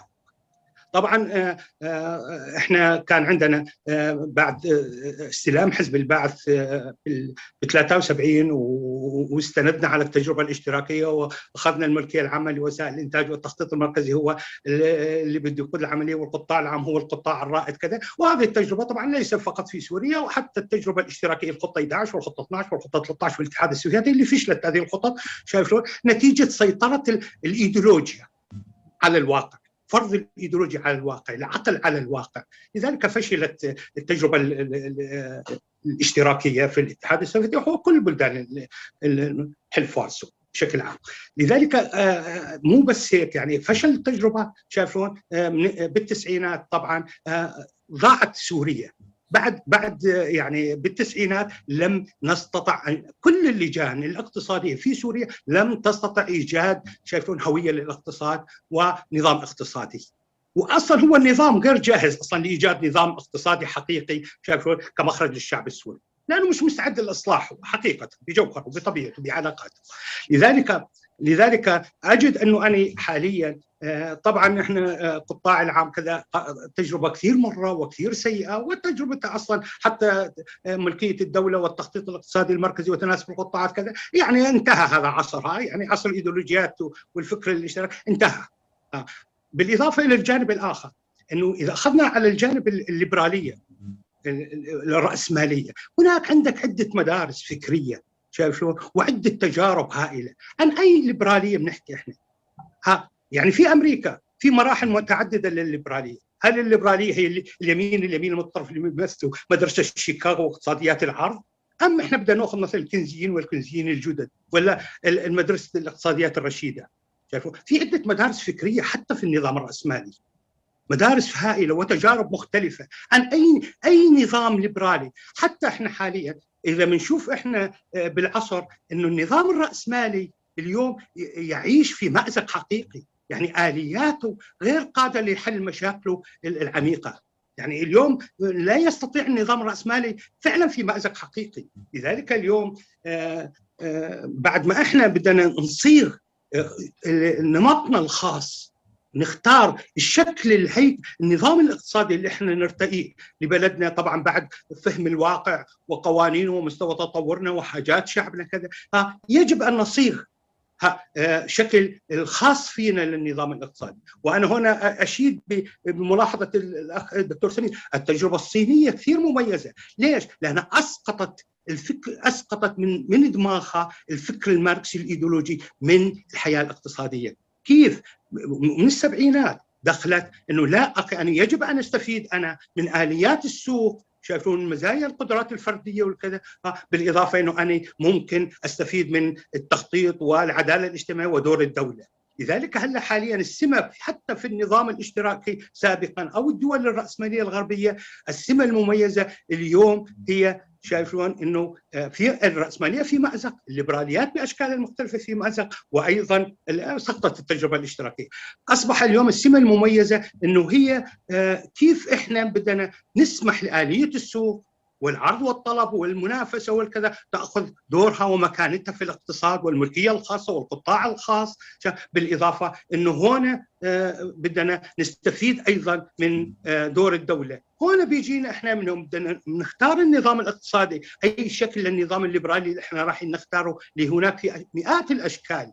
للنموذج. يجب أن نختار نموذجنا الخاص اللي يتناسب مع ظروف واقعنا وبلدنا وحالتنا. بالاضافه بعدها إذا بدنا نحدد شكل الدولة. دور الدولة في الاقتصاد. هذا كثير مهم. ما هو دور الدولة؟ آه وأنا أذهب مع ابن خلدون الدولة مستثمر فاشل. الدولة تاجر فاشل. لذلك أنا مع الدولة الاجتماعية دولة العدالة دولة الرعاية. أكثر. أبتعد أنا بدأت أمشي باتجاه الليبراليه ولكن الليبرالية الاجتماعية ممكن أن تقوم على مو على النفعية والمادية كما طرحها آدم سميث وريكاردو وإنما تنطلق من مبادئ أخلاقية أستفيد من الفكر الإشتراكي وأستفيد من الفكر الإسلامي أيضا بهذا يعني نحكي حقيقة يعني إذا الأستاذ سمير يعني هو أستاذ يعني قدير يعني بالاقتصاد يعني كنز كنز بنظرية الطلب الفعال شو قال؟ قال إن الاقتصاد يعمل باعلى كفاءة أو أكثر من حاله الكفاءه الاقتصادية المثلى عندما يكون معدل الفائدة صفرا. اذا إحنا قادرين أن نبني اقتصاد بدون ريت فائدي في الاقتصاد.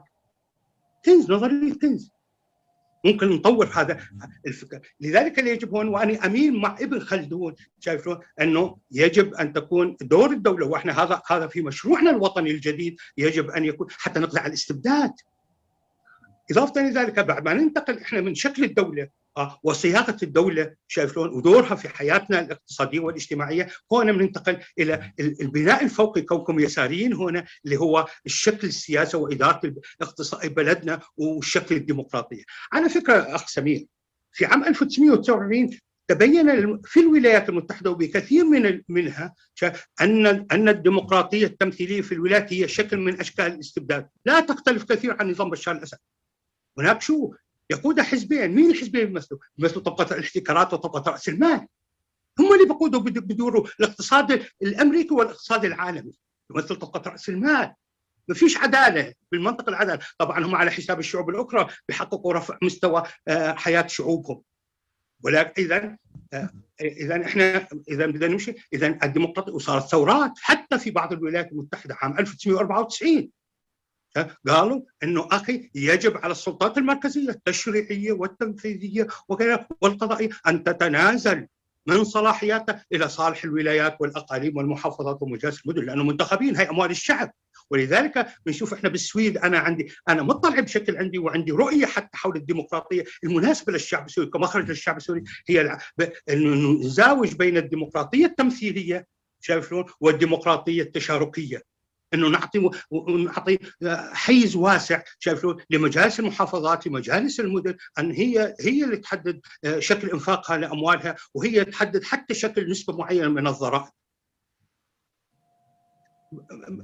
وقت إحنا عندما إحنا بنيجي نخرج بمشروع حقيقي فعلا إنه عندنا إحنا هوية للاقتصاد الوطني، عندنا نظام اقتصادي واضح معينة من خلال فهم آه، حقيقة اقتصادنا ومستوى تطوره وخصائص شعبنا، طبيعة شعبنا، ارثه التاريخي، إضافة لذلك نحدد ما هو دور الدولة اللي إحنا نطمح له إنه يكون دوره خاصة نقطع الاستبداد، لا نقبل في يوم كيف بدنا نسقط النظام؟ هون نقطة. كثير من الأحيان بدور إنه إسقاط النظام، ما فيش ما حدا عنده عندنا مشروع اسقاط النظام. اسقاط النظام يتطلب مننا 50 قانون. قانون بدنا قانون ضرائب جديد بدنا قانون عمل جديد بدنا قانون ملكية جديد بدنا قانون شركات جديد بدنا قانون بدنا قانون استثمار جديد. وأنا بقول أستاذ سمير أنا بقولها وأنا مطلع على الواقع الاقتصادي السوري. سوريا تمتلك من القدرات والإمكانيات والمراد أن تعيد بناء وطنها بدون أي بيع لأي أجنبي أملاكنا. قادرين. عندنا. أنا أقول لك معلومة بعام بعام 2005 2006 صار دراسة في القصر الجمهوري. ما هي حجم الإيداعات والأموال والاستثمارات السورية؟ خارج سوريا طلعت مئات المليارات. ولذلك شكل بشار شكل آه، اللي هي وزارة المغتربين بقيادة حسين شعبان مشان يضحك على مو بس بكفوا إنه ينهبوا أموال أموال الشعب السوري وثرواته أيضا حتى بدهم يضحكوا. وفعلا وقت طلع الإمارات وقال سيحلم من يحمل الجواز السفر السوري وضحك على بعض الحوارنا شايف شلون؟ اللي هم القداحي وخالد الزعبي وكذا ويجوا عملوا الجامعات وكذا وبدهم شركاء مو شركاء بالأرباح بدهم برأس المال.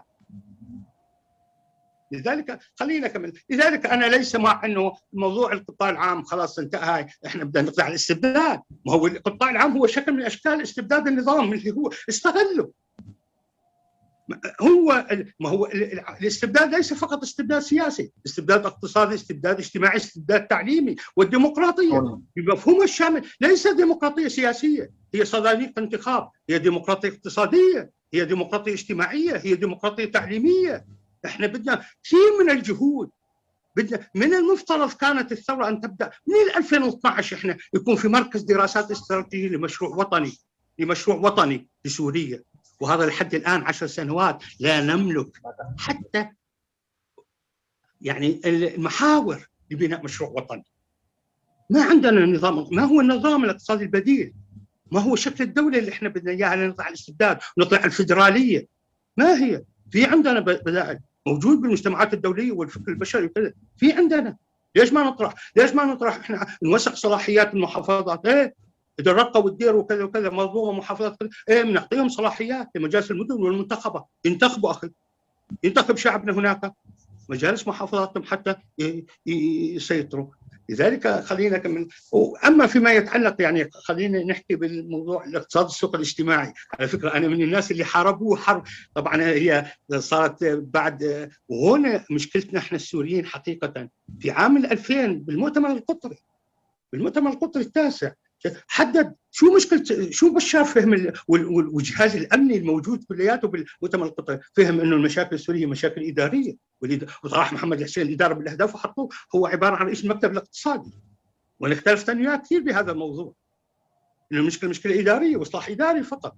اجى بعدين اجى عامل لطفي والكذا واللجنه الاقتصادية قالوا الاقتصاد السوق الاجتماعي وفعلا أنا أتفق معك إنه هي تجربة في الحرب العالمية الثانية تبنتها ألمانيا وفشلت بعد ست شهور هذه التجربة. وعلى فكرة وأنا أتفق معك تماما بما طرحت إنه فعلا السبب ليس هو البعد الاجتماعي. شايفنا كما طرحها النظام الاستبدادي وإنما هي فعلا كان عجز بالميزانية. ال 264 مليار راح محمد الحسين يناقش مثلا قالوا له بدك أنت تتجاوز شلون بده يتجاوز؟ صرح بالجزيرة إنه إحنا لازم نشيل الدعم عن المازوت وكذا. هذا هو. ليس هناك بعد اجتماعي. أخذوا 250 مليار رجعونا 18 مليار بعض المساعدات. لذلك نحن فعلا بحاجة نكون نناقش إحنا حقيقة مشروع وطني اقتصادي سياسي كامل. والف شكر لكم. اسف شكرا لك دكتور ياسمين ونتمنى نخصص ندوة خاصة لحضرتك في مناسبة قادمة أيضا لطرح كل القضايا اللي تفضلت فيها. لأنه هي مصدر ثري حقيقة لتكوين لوحة شاملة بانورامية عن مستقبل سوريا وأحوال سوريا. شكرا لك دكتور ياسين. دور المداخلة للرفيق رامي اتاسي تفضل رفيق رامي. مساء الخير رفيق سمير. مساء الخير الجميع يعطيكم ألف عافية. مساء الخير. الحقيقة أنا حابب أسأل عن إعادة الإعمار. دور القطاع العام متوقع بإعادة الأعمار وخاصة لعب دور اجتماعي في آلاف المعاقين معاقي الحرب في أسر الشهداء في فهذا الدور والحقيقة ممكن يصير فيه عليه صراع؟ ما هو دور اليسار في إعادة الأعمار وهل القطاع العام ممكن يكون له دور؟ وهل سيكون له وظيفة اجتماعية؟ والسؤال الثاني تصور كنا عم نحكي عن المستقبل غالبية الندوة عن الطبقة الطفيلية اللي تكونت وراكمت ثروات هائلة. كيف ممكن يكون في تعامل وكيف ممكن يكون دورها بالاقتصاد هي الأموال الهائلة اللي تهرب منها قسم لبرا وقسم منها بالداخل؟ بتمنى يكون في هيك وشكرا لكم مرة ثانية شكرا لك رفيق رامي. نفتح المجال كمان للدكتور طلال مصطفى والأستاذ محمود الوهاب. وبعدها نعطي الفرصة للأستاذ سمير يتقدم بإجابته. الدكتور طلال تفضل. مساء الخير مساء الخير للجميع مساء الخير أستاذ مساء الخير. آه يعني طبعا أنا المحاضرة قيمة جدا وكان في أفكار غنية وملموسة يعني ما هي نظرية فقط خاصة فيما يتعلق ببناء الاقتصاد السوري بالمستقبل. ما بدي أنا أعمل مداخلة أكثر ما بدي اسال سؤال للأستاذ سمير فيما يتعلق بالمقترح حول القطاع التشاركي التعاوني هل أو حتى المساهمة هل ممكن نسحبه لل مثلا للقطاع الزراعي خاصة ببعض المدن ما عدا الجزيرة مثلا؟ بعرف أنا حما حمص ريف دمشق. يعني تفتتت الملكيات. هل يمكن أنه يصير في عندنا مشاريع زراعية بهذا الشكل التعاوني أو المشترك؟ طبعا تفتتت الملكية بسبب التوريث التخاصص. يعني بالخمسينات مثلا على سبيل المثال بعطي أنا مثال. يعني ملكية جدة تفتتت لشيء هلأ 50 60 واحد. فما عاد في إمكانية كل واحد أخذ يعني حصة. ما في إمكانية لنعمل مشروع زراعي وهذا بتخوف بالمستقبل إنه إنه فعلا تتحول لهيك يعني لحدائق أو لحتى مزارع صغيرة. هل يمكن إنه يصير في هيك شيء نوع من الشركة يعني العمل التعاوني القطاع التعاوني إنه بحيث إنه الكل ممكن يساهم حسب المساهمة. بال يعني كل واحد حسب ملكيته للأرض حسب ممكن يساهم بالعمل ممكن يساهم بالآلية. يعني ما بعرف أنا كيف هي أنت حضرتك يمكن أكثر ممكن يعني توضحها أكثر مني. يعني شكرا شكرا أستاذ. شكرا دكتور طلال شكرا لمداخلتك. الأستاذ محمود الوهاب الإعلامي رفيق الأستاذ محمود الوهاب تفضل رفيقنا يبدو ما بطلع لنا نحكي شيء أمام اقتصاديين اثنين الأستاذ سمير والأستاذ مصطفى الدروبي. وأنا شاكر جدا يعني لمبادرة حزب اليسار وانشاؤه هذه الندوات ولكن أتمنى أن تكون في المرات القادمة أكثر تنظيما. يعني هلأ نحن صرنا ساعتين وعشر دقائق المهم آه كثير آه يعني كان جواب الأستاذ سمير على ال- أستاذ محمود بس يا ريت ترفع الصوت إذا تكرم إنه ما زلت ما زلت ماركسيا يعني لما تمام. قال ما زلت ماركسيا هو وكأنما قال أن آه، يعني ردا على من يقول انتهت ال- ال- الماركسية جوهر الماركسية الاجتماعي العمل على زيادة الإنتاج. وبالمناسبة التجارب التي صارت في خاصة في مناطقنا لا علاقة لها لا بماركسية ولا باشتراكية ولا بشيء إنساني نهائيا التأمين بالأساس كان خاطئ. خاطئ جدا. لماذا لم ينشأ بعد التأميم أي معمل أو أي مصنع آخر؟ هرب رأس المال ونمت برجوازية طفيلية تشاركت مع البرجوازية البيروقراطية. نحن كنا في دراستنا يعني الثانوية أشير إلى البيروقراطية في البلدان الرأسمالية. التي البيروقراطية التي ممكن أن تنصب على جوهر الإنتاج وعلى جوهر السلعة وجودتها وزيادتها وإلى آخر ذلك. نشأت البيروقراطية في البلدان الاشتراكية وفي البلدان ال- اللي كان اسمها آه، يعني ديمقراطية وإلى آخره نشأت بيروقراطية من أجل قمع مو فقط الاقتصاد سرقة المال وقمع الاقتصاد وقمع الإنسان وقمع كل شيء. فلذلك آه، هلا حتى يعني بده يصير في آه، شكل جديد من الإنتاج. أنا باعتقادي هذا منوط بمن يتكفل بإعادة الإعمار. يعني إذا كان الإعمار سيأتي عن طريق دول الخليج فقط أعتقد أنا ليس من مصلحة دول الخليج أن تقوم دولة في سوريا آه، ناجحة اقتصاديا ومتطورة ولها دور آه، آه، يعني يعني يتطور الاقتصاد عبر الحرية وعبر الديمقراطية.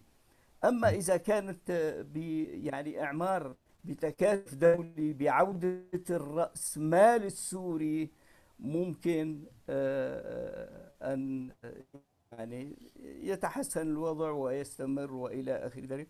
وشكرا جدا لحزب اليسار وللمحاضر الأستاذ سمير. شكرا لكم أستاذ محمود كل الشكر العافية. لكم لتدخل غير أستاذ سمير تتفضل ممكن تجاوب على أسئلة السادة المتدخلين هلا آه، أول شيء يعني طبعا أنا حكيت يعني شذرات مما آه، يدور بذهني وأنا هذا موضوع اشتغلت عليه آه، من قبل وكتبت كثير حوله آه، بالأساس لما بدي قيم أنا ديمقراطية سياسية بدون ما قيم ديمقراطية اقتصادية وديمقراطية اجتماعية فهو مجتمع أعرج مجتمع ناقص. لا يعني لا لا يعني ما ممكن إذا كانت الديمقراطية السياسية بتعطي حقوق للجميع متساوية. هذا الكلام كذب.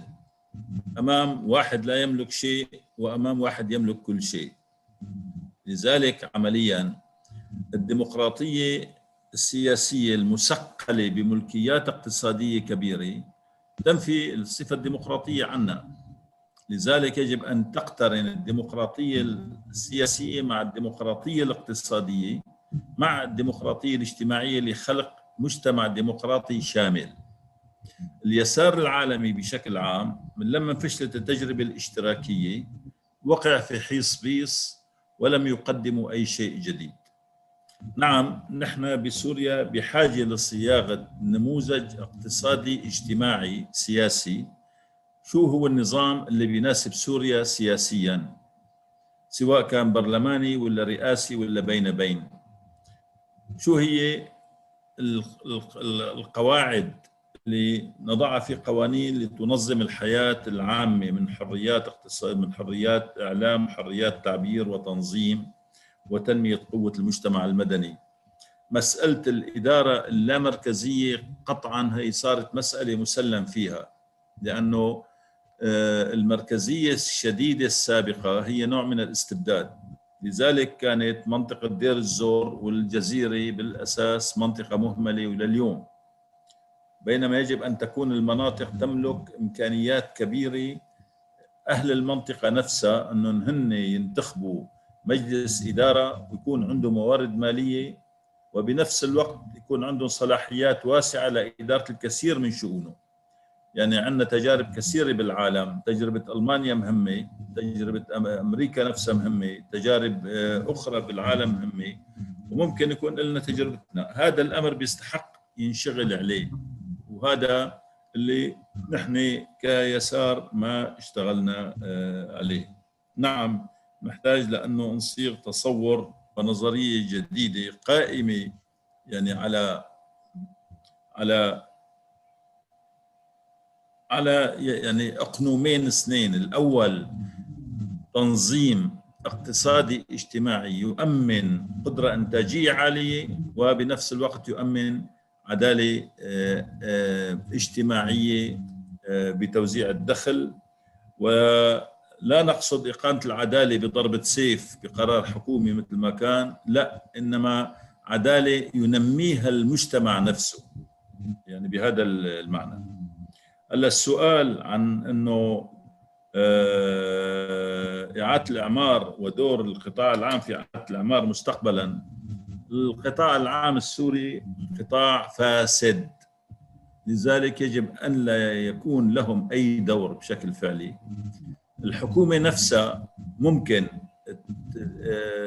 تشارك بتنظيم هذا العمل. يعني أحد الأسئلة بإعادة الإعمار إنه أنا بنظمها مركزيا ولا بنظمها مناطقيا؟ يعني كل منطقة ممكن هي تهتم. يكون عندي أنا لجنة محلية بكل محافظة هي تهتم بهذا الأمر. في مشاريع مركزية في مشاريع محلية. المساعدات اللي بتجيني بتجيني كاش وبالتالي الإنفاق تبعها ممكن يخضع لكل تأثيرات الفساد ولن يزول الفساد بضربه سيف بكرة. ولا لا بخلي الجهات المتبرعة هن ينفذوا المشاريع. إذا نفذوها هن ستكون بتكلفة أكبر. إذا نفذناها نحن كسوريين سيكون الفساد أكبر. فعليك أن تختار بين نارين. يعني هي إحدى القضايا. شركات القطاع العام نفسها اللي بنعرفها أي جزء كبير منها بده مفروض ينحل. ممكن يحافظوا على وحدة يديروها بشكل آخر. بس اترك القطاع الخاص. والقطاع الخاص لا أقصد إنه شركة وحدة هي بت بيملكها شخص. القطاع الخاص ممكن يكون شركة بيملكها كما ذكرت مئات أو آلاف. بشكل أو بآخر.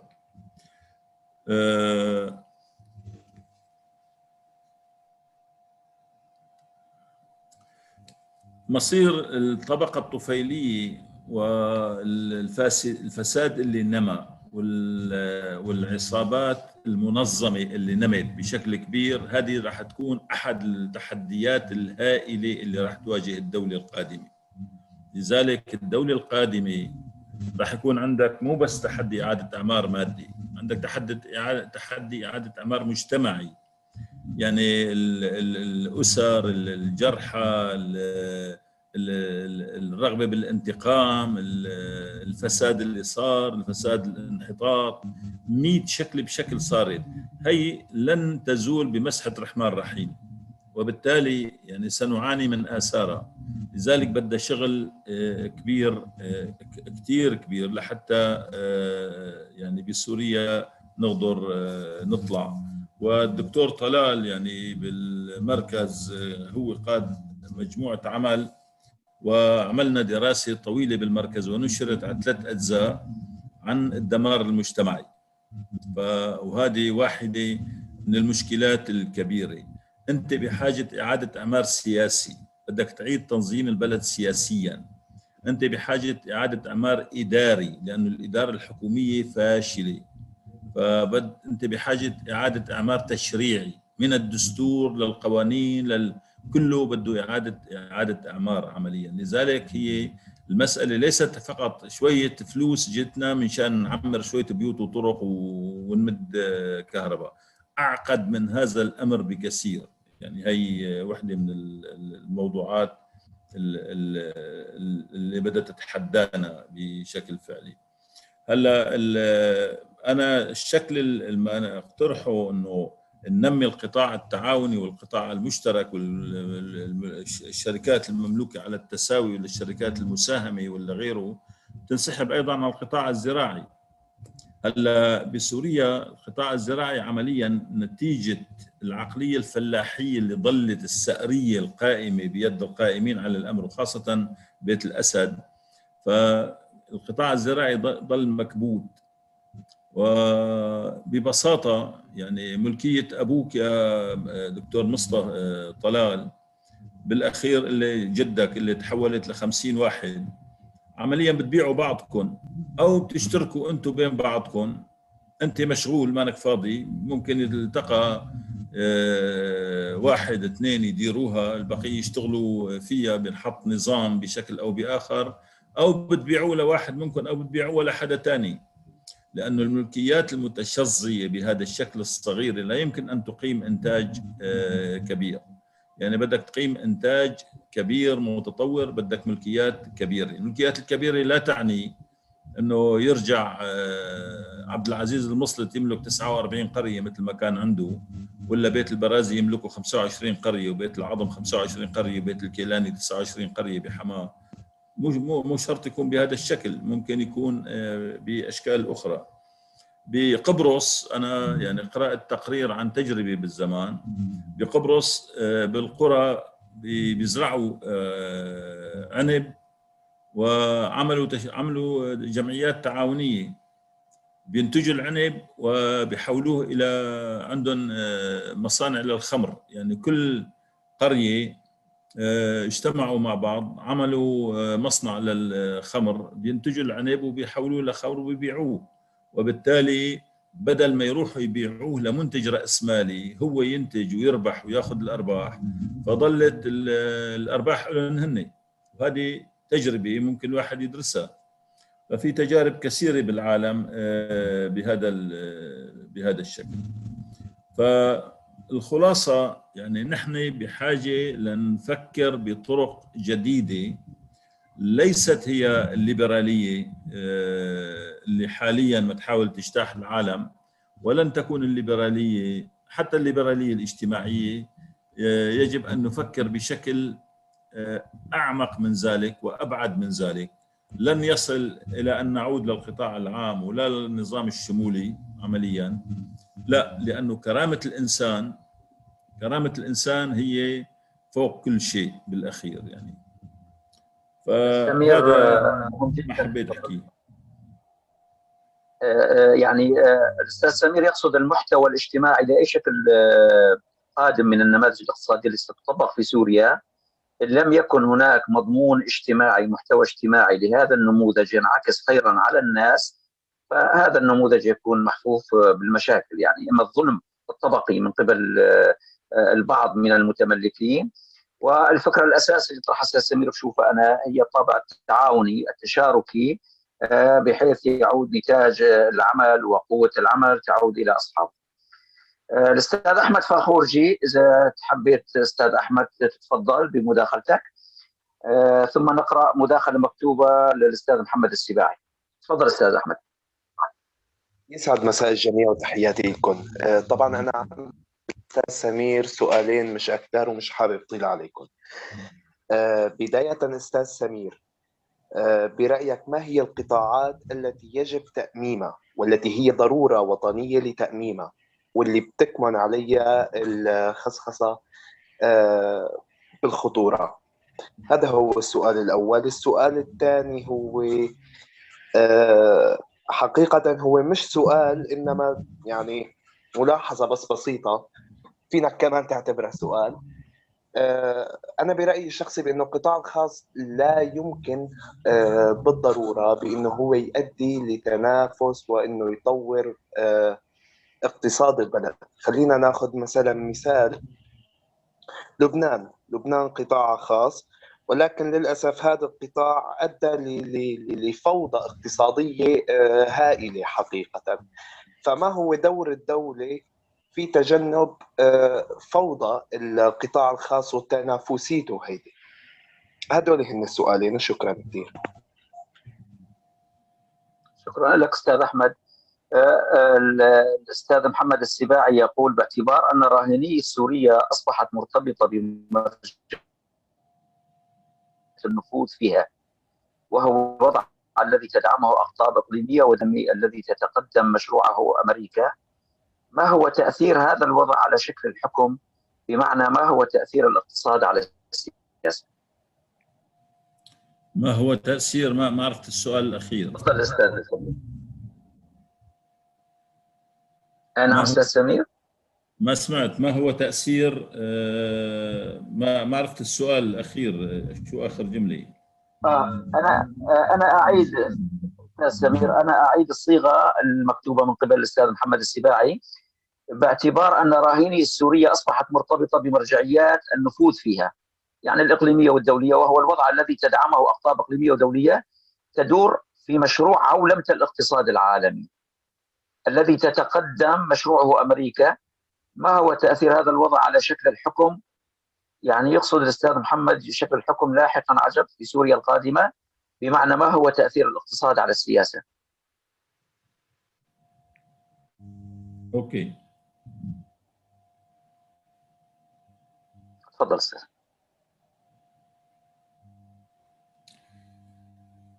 آه، بالنسبة لأنه أي قطاعات يجب تأميمها آه، إذا بتقصد بشكل عام يعني عادة الثروات الباطنية هي ملك الدولة. وبالتالي آه، الدولة تستثمرها هي مباشرة ولا بتعطي تفويض ل أو امتياز لشركات خاصة تستثمرها ضمن شروط عادلة؟ هذا بيخضع آه، لمجموعة من العوامل أنه أنا بستثمرها مباشرة ولا لا؟ بعطي الدولة. نضرب لك مثال.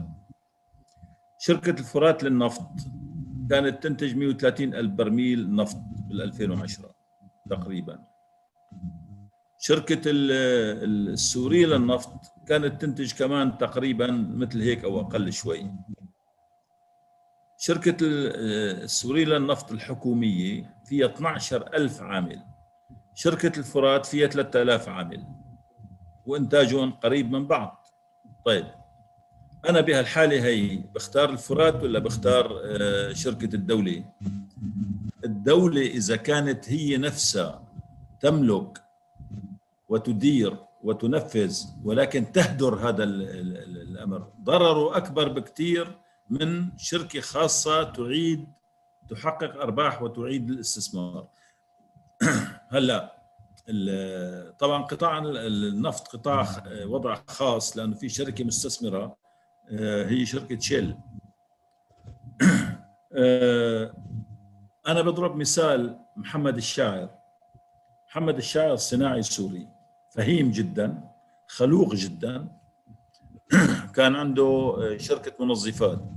وكانت منظفاته وانتاجاته من أحسن ما يكون وكان يصدر لبلدان عربية ويصدر للسعودية ويصدر لأوروبا. طبعا هلأ للأسف كان معمله بالقدم طبعا آه، راح مع راح هلأ انتقل على الأردن. أنا بذكر ب 2009 ل 2010 آه، آه، مريت لعنده على المصنع كنت زوره كل فترة. فشفته مشتري سياره اللومينا شوفروليه فباركنا له فيها. قال لي أنا كل عشر سنين بشتري سيارة. سيارة واحدة فقط عنده شوفير بيشتغل بالنهار 100 شغلة يعني بيبعثوا 20 مشوار وبيرجع.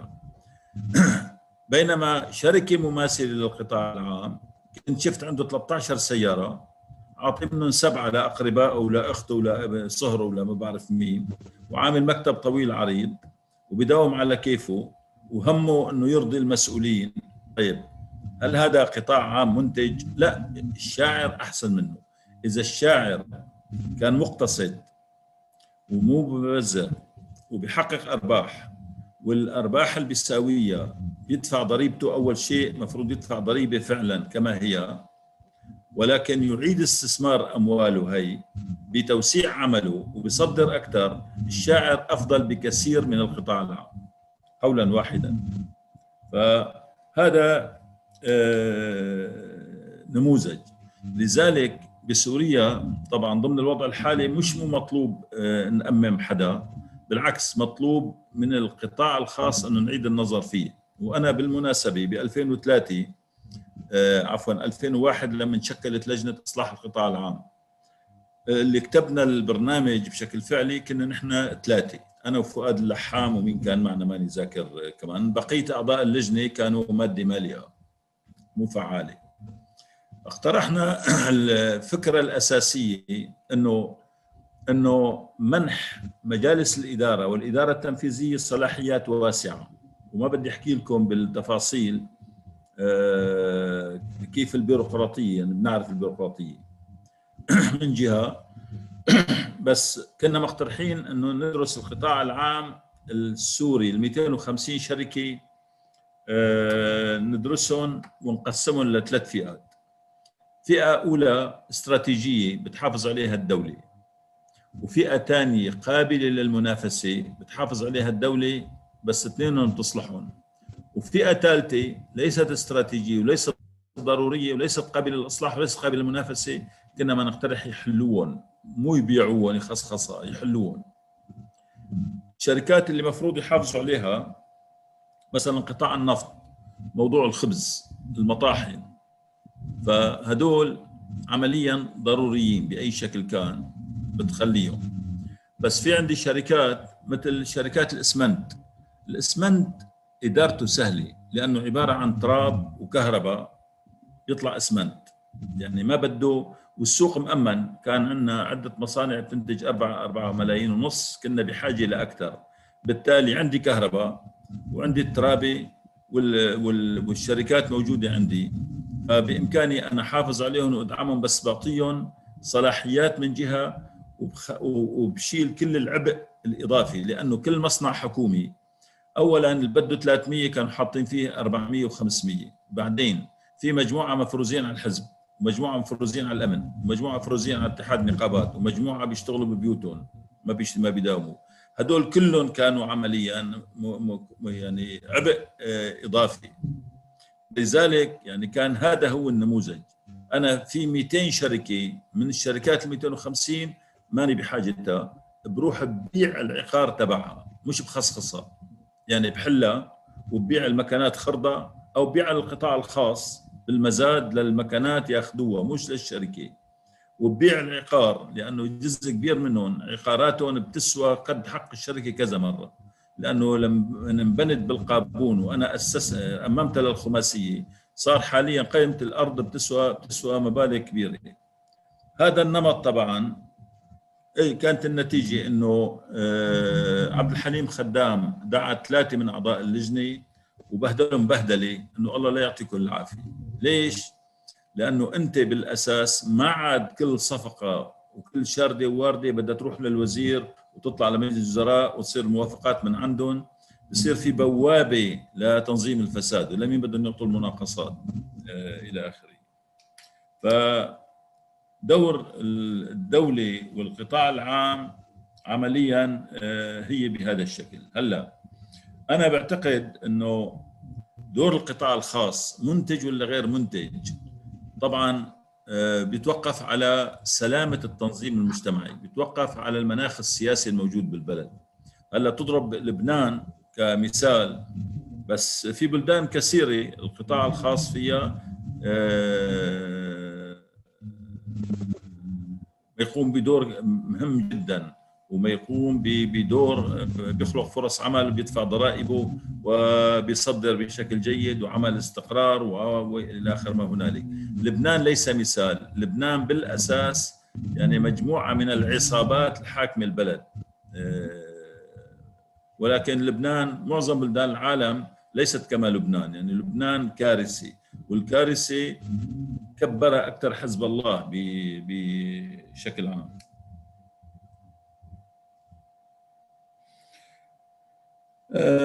شكل النز... شكل. ال- يعني آه، الاقتصاد كيف بده يكون نتيجة سيطرة هذه الدول يتوقف على.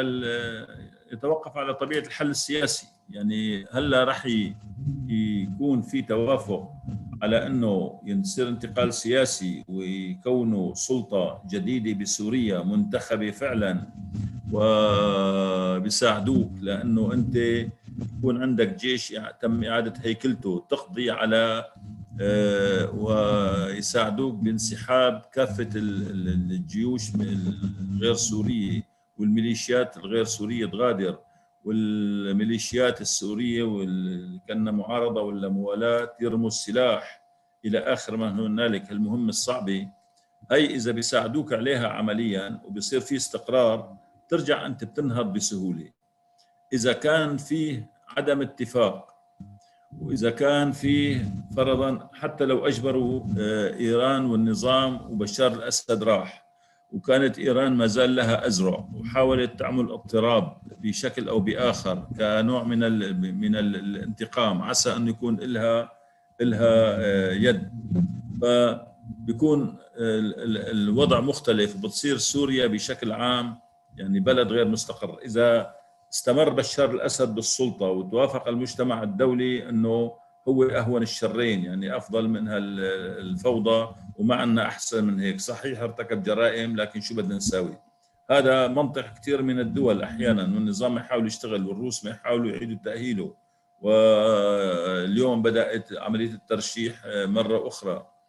عمليا راح تتحول سوريا بهذا الشكل يعني راح يبقى السرطان موجود ولن يعود أحد من اللي طلع برا سوريا ولن يكون هناك وضع مستقر مثل العادي وراح يضل الجرح السوري مفتوح. آه، من الصعب حاليا نتكهن بطبيعة النظام السياسي. يعني الأمريكان يا ترى راح يضلوا داعمين ال PYD لحتى يضل مسيطر على هالمنطقه هي وال PYD بالأخير يعني مشروعه على المدى البعيد. يعمل حكم ذاتي مثل شمال العراق يعني معلق بخيط بسيط بسوريا ما ينتظر المستقبل لحتى ينفصلوا بهذا الأمر ويضموه لشمال العراق بلكي بيعملوا دولة آه، هذا هذا الوهم تبعهم. ولا لا الأمريكان ممكن ينسحبوا ويتركوا ال PYD يخضع لمصيره بحين راح يضطر هو يروح يقدم تنازلات للنظام والنظام راح يعطيه بعض المكاسب بالسنة الأولى وبعدين راح يشلحوا إياها بالسنة الثانية. كل هذه المجاهيل ما بنعرفها بشكل فعلي. فهذا الأمر بالتالي مستقبل سوريا وطبيعة النظام السياسي والاقتصادي يتوقف على طبيعة الحل آه، اللي بده يصير بسوريا. هذا بالمختصر.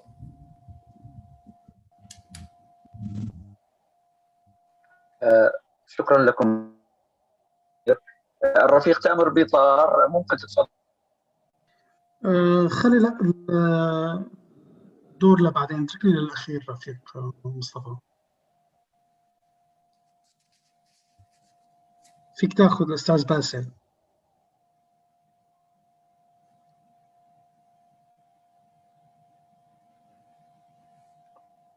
ألو؟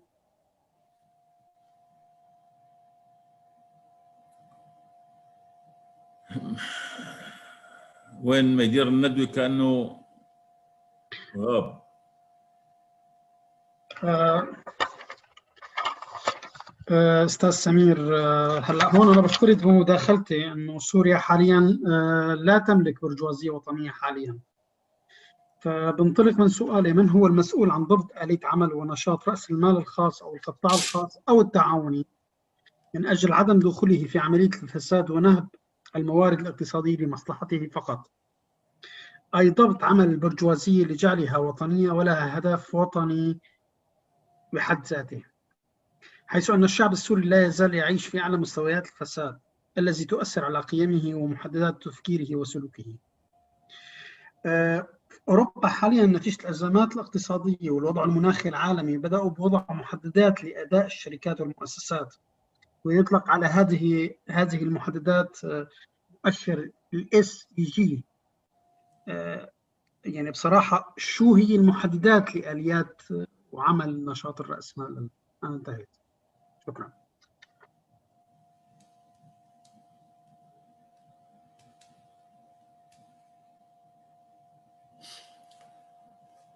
طيب إذا ما في سؤال ثاني أول شغلة النظام لم يسمح لقطاع الأعمال أن يعي ذاته وأن يكون له برنامج بذاته. عادة قطاع الأعمال لاعب رئيسي. ولحد بعيد بيوجه السياسي. في أكبر دول العالم مثل ما ذكر الحزبين الاشتراكي والجمهوري كل واحد فيهم بيمثل مجموعة من القطاعات الاقتصادية اللي بتتحكم فيه.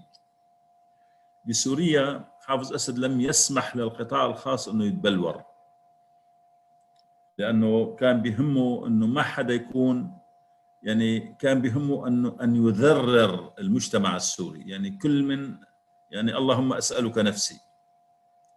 فمنع التنظيم السياسي ولكن بنفس الوقت منع حتى قطاع الأعمال أنه يتشكل كقطاع أعمال كغرف تجارة وصناعة عنده برنامج وطني عنده أهداف عنده غايات.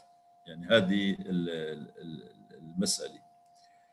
من يضبط سلوك القطاع الخاص يعني مستوى تطور البلد الثقافي العادات والتقاليد والقيم والقناعات تلعب دور عام غير مباشر. ولكن اللي بيلعب دور مباشر هو قوة المجتمع المدني من جهة الذي يمارس رقابة والمجتمع المدني والأحزاب السياسية والنقابات كلياتها لأنه هي بتمثل مصالح جمهور واسع مقابل قطاع أعمال فيه عدد قليل من المالكين بالنسبة لعدد لبقية المجتمع والدولة مفروض هي اللي تمارس هذا الدور. يعني قانونيا المجتمع المدني بيمارس الضغط الأحزاب بتمارس الضغط النقابات بتمارس الضغط ولكن والإعلام بيلعب دور ولكن من يضبط السلوك هو الدولة.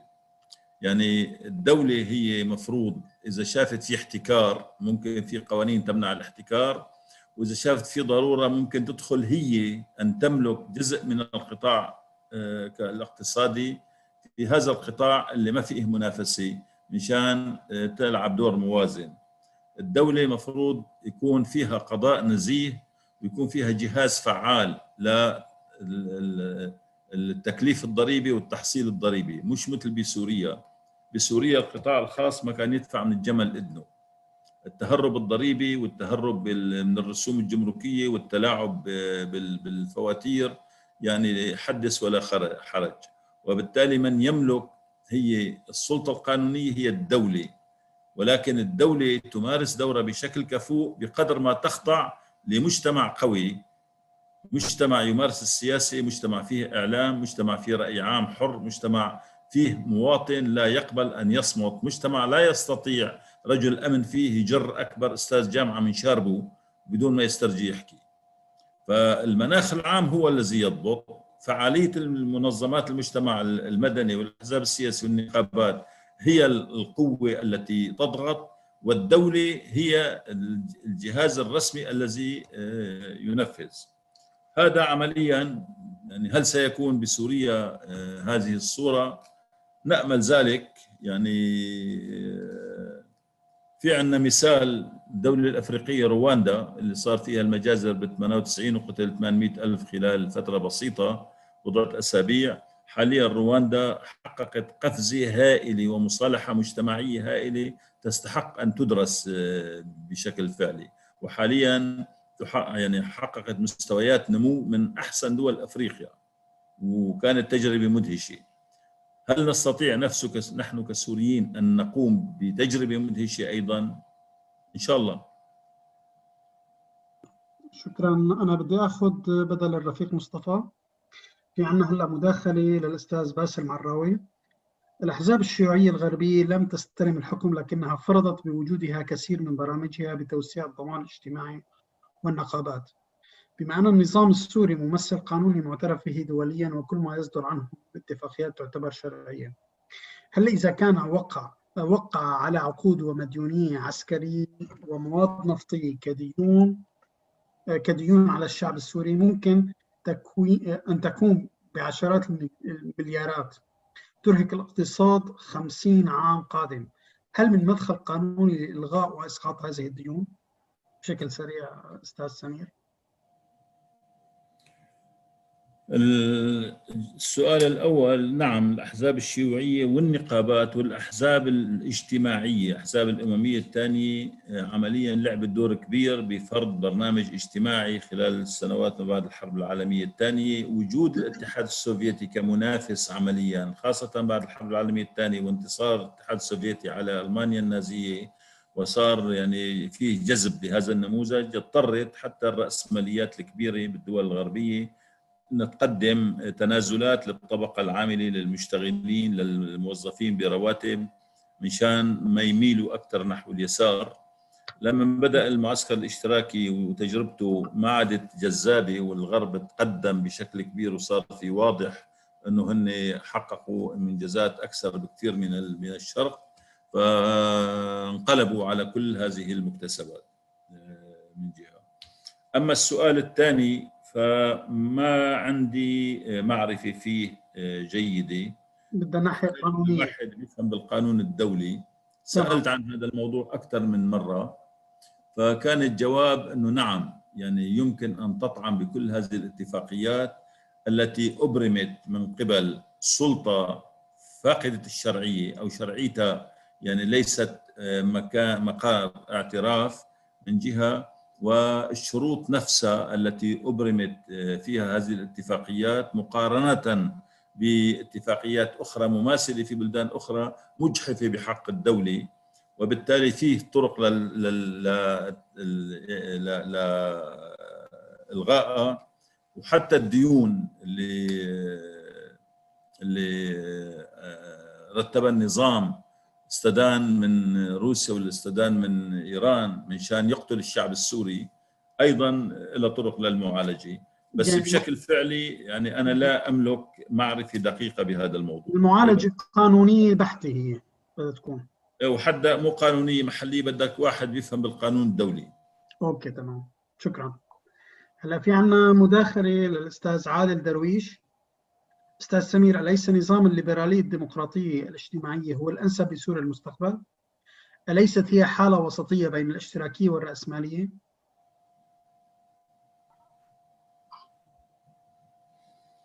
الأستاذ عادل متأثر بالسويد محل معايش لأنه السويد فعلا قدمت تجربة مميزة في مسألة مو بس العدالة الاجتماعية الثقافة العامة والتضامن بين الأفراد بشكل عام. يعني أنت لما بتشوف صاحب مصنع طويل عريض بيركب بسكليت وهو حريص إنه ما يبذر وبيروح بياكل سندويشي وبياكل مع نفس العمال مسألة الثقافة مسألة ال ال ال الإسراف عمليا فقدموا نموذج جيد. يعني هلأ أنا إذا كانت المعمل يعني لما ضربت أنا مثال على محمد الشاعر يعني إذا كان المعمل باسم الدولة ولا كان المعمل باسم محمد الشاعر إذا كان هو حريص على الإنتاج وليس ولا يبذر وبيدفع أجور العمال بشكل مرضي وبيدفع الضرائب للدولة والأرباح اللي بيحققها بالأخير بيعيد استثمارها ليوسع عمله ويخلق فرص عمل.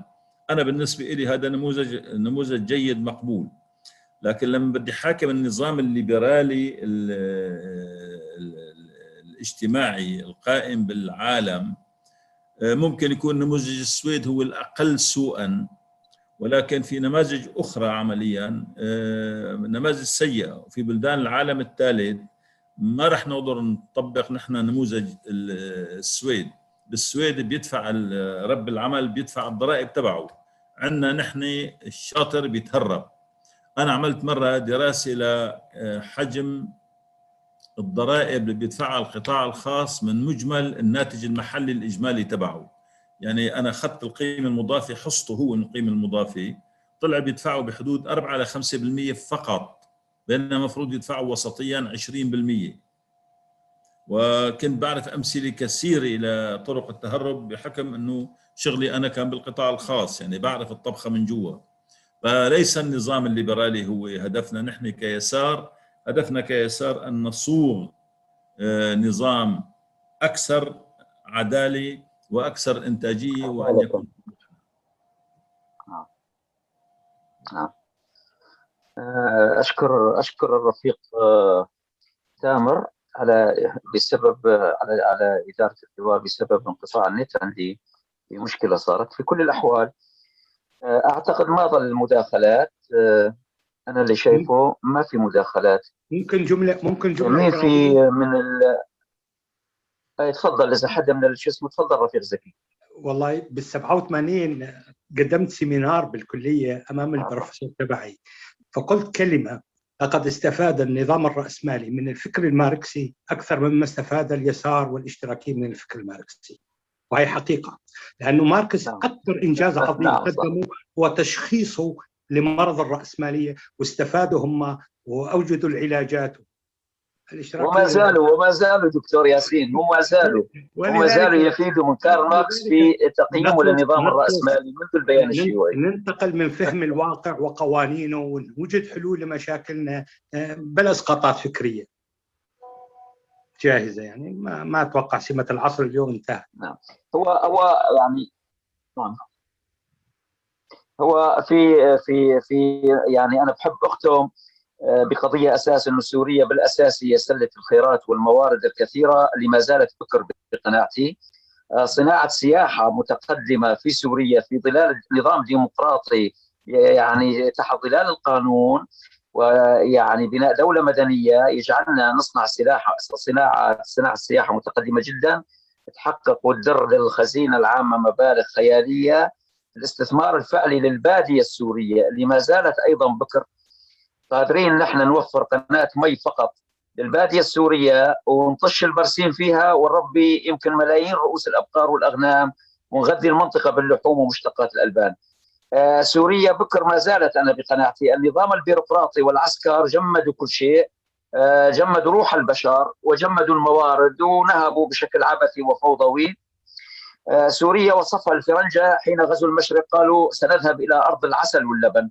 هي ما زالت نعم أرض العسل واللبن آه لكن بقوات التطور اللا راسمالي هم يعني أكلوا البيضه وقشرتها ودفعوا الناس باتجاه باتجاه الجوع والفقر والإملاق. آه كل الشكر للدكتور أحمد عفوا للدكتور ياسين والشكر الجزيل موصول للأستاذ آه رئيس مركز حرمون أو حرمون الأستاذ سمير سعيفان وللحضور الكريم. ونتمنى يعني أنه يجدد هذا العمل باتجاه رسم رؤية اقتصادية شاملة لمستقبل سوريا القادم. وندعو أيضا السادة للمحاضرة القادمة سوف تكون بعد غد. شكرا جزيلا للحضور. وإذا حدا يعني بخسناه حقه أو ما صار له فرصة يداخل يتفضل يذكرنا وما يواخذنا. لأنه كانت ممتعة حقيقة وشاملة ومتنوعة. هذه المحاضرة الجميلة والمداخلات اللي شاركت حضرتكم فيها. شكرا جزيلا لكم جميعا.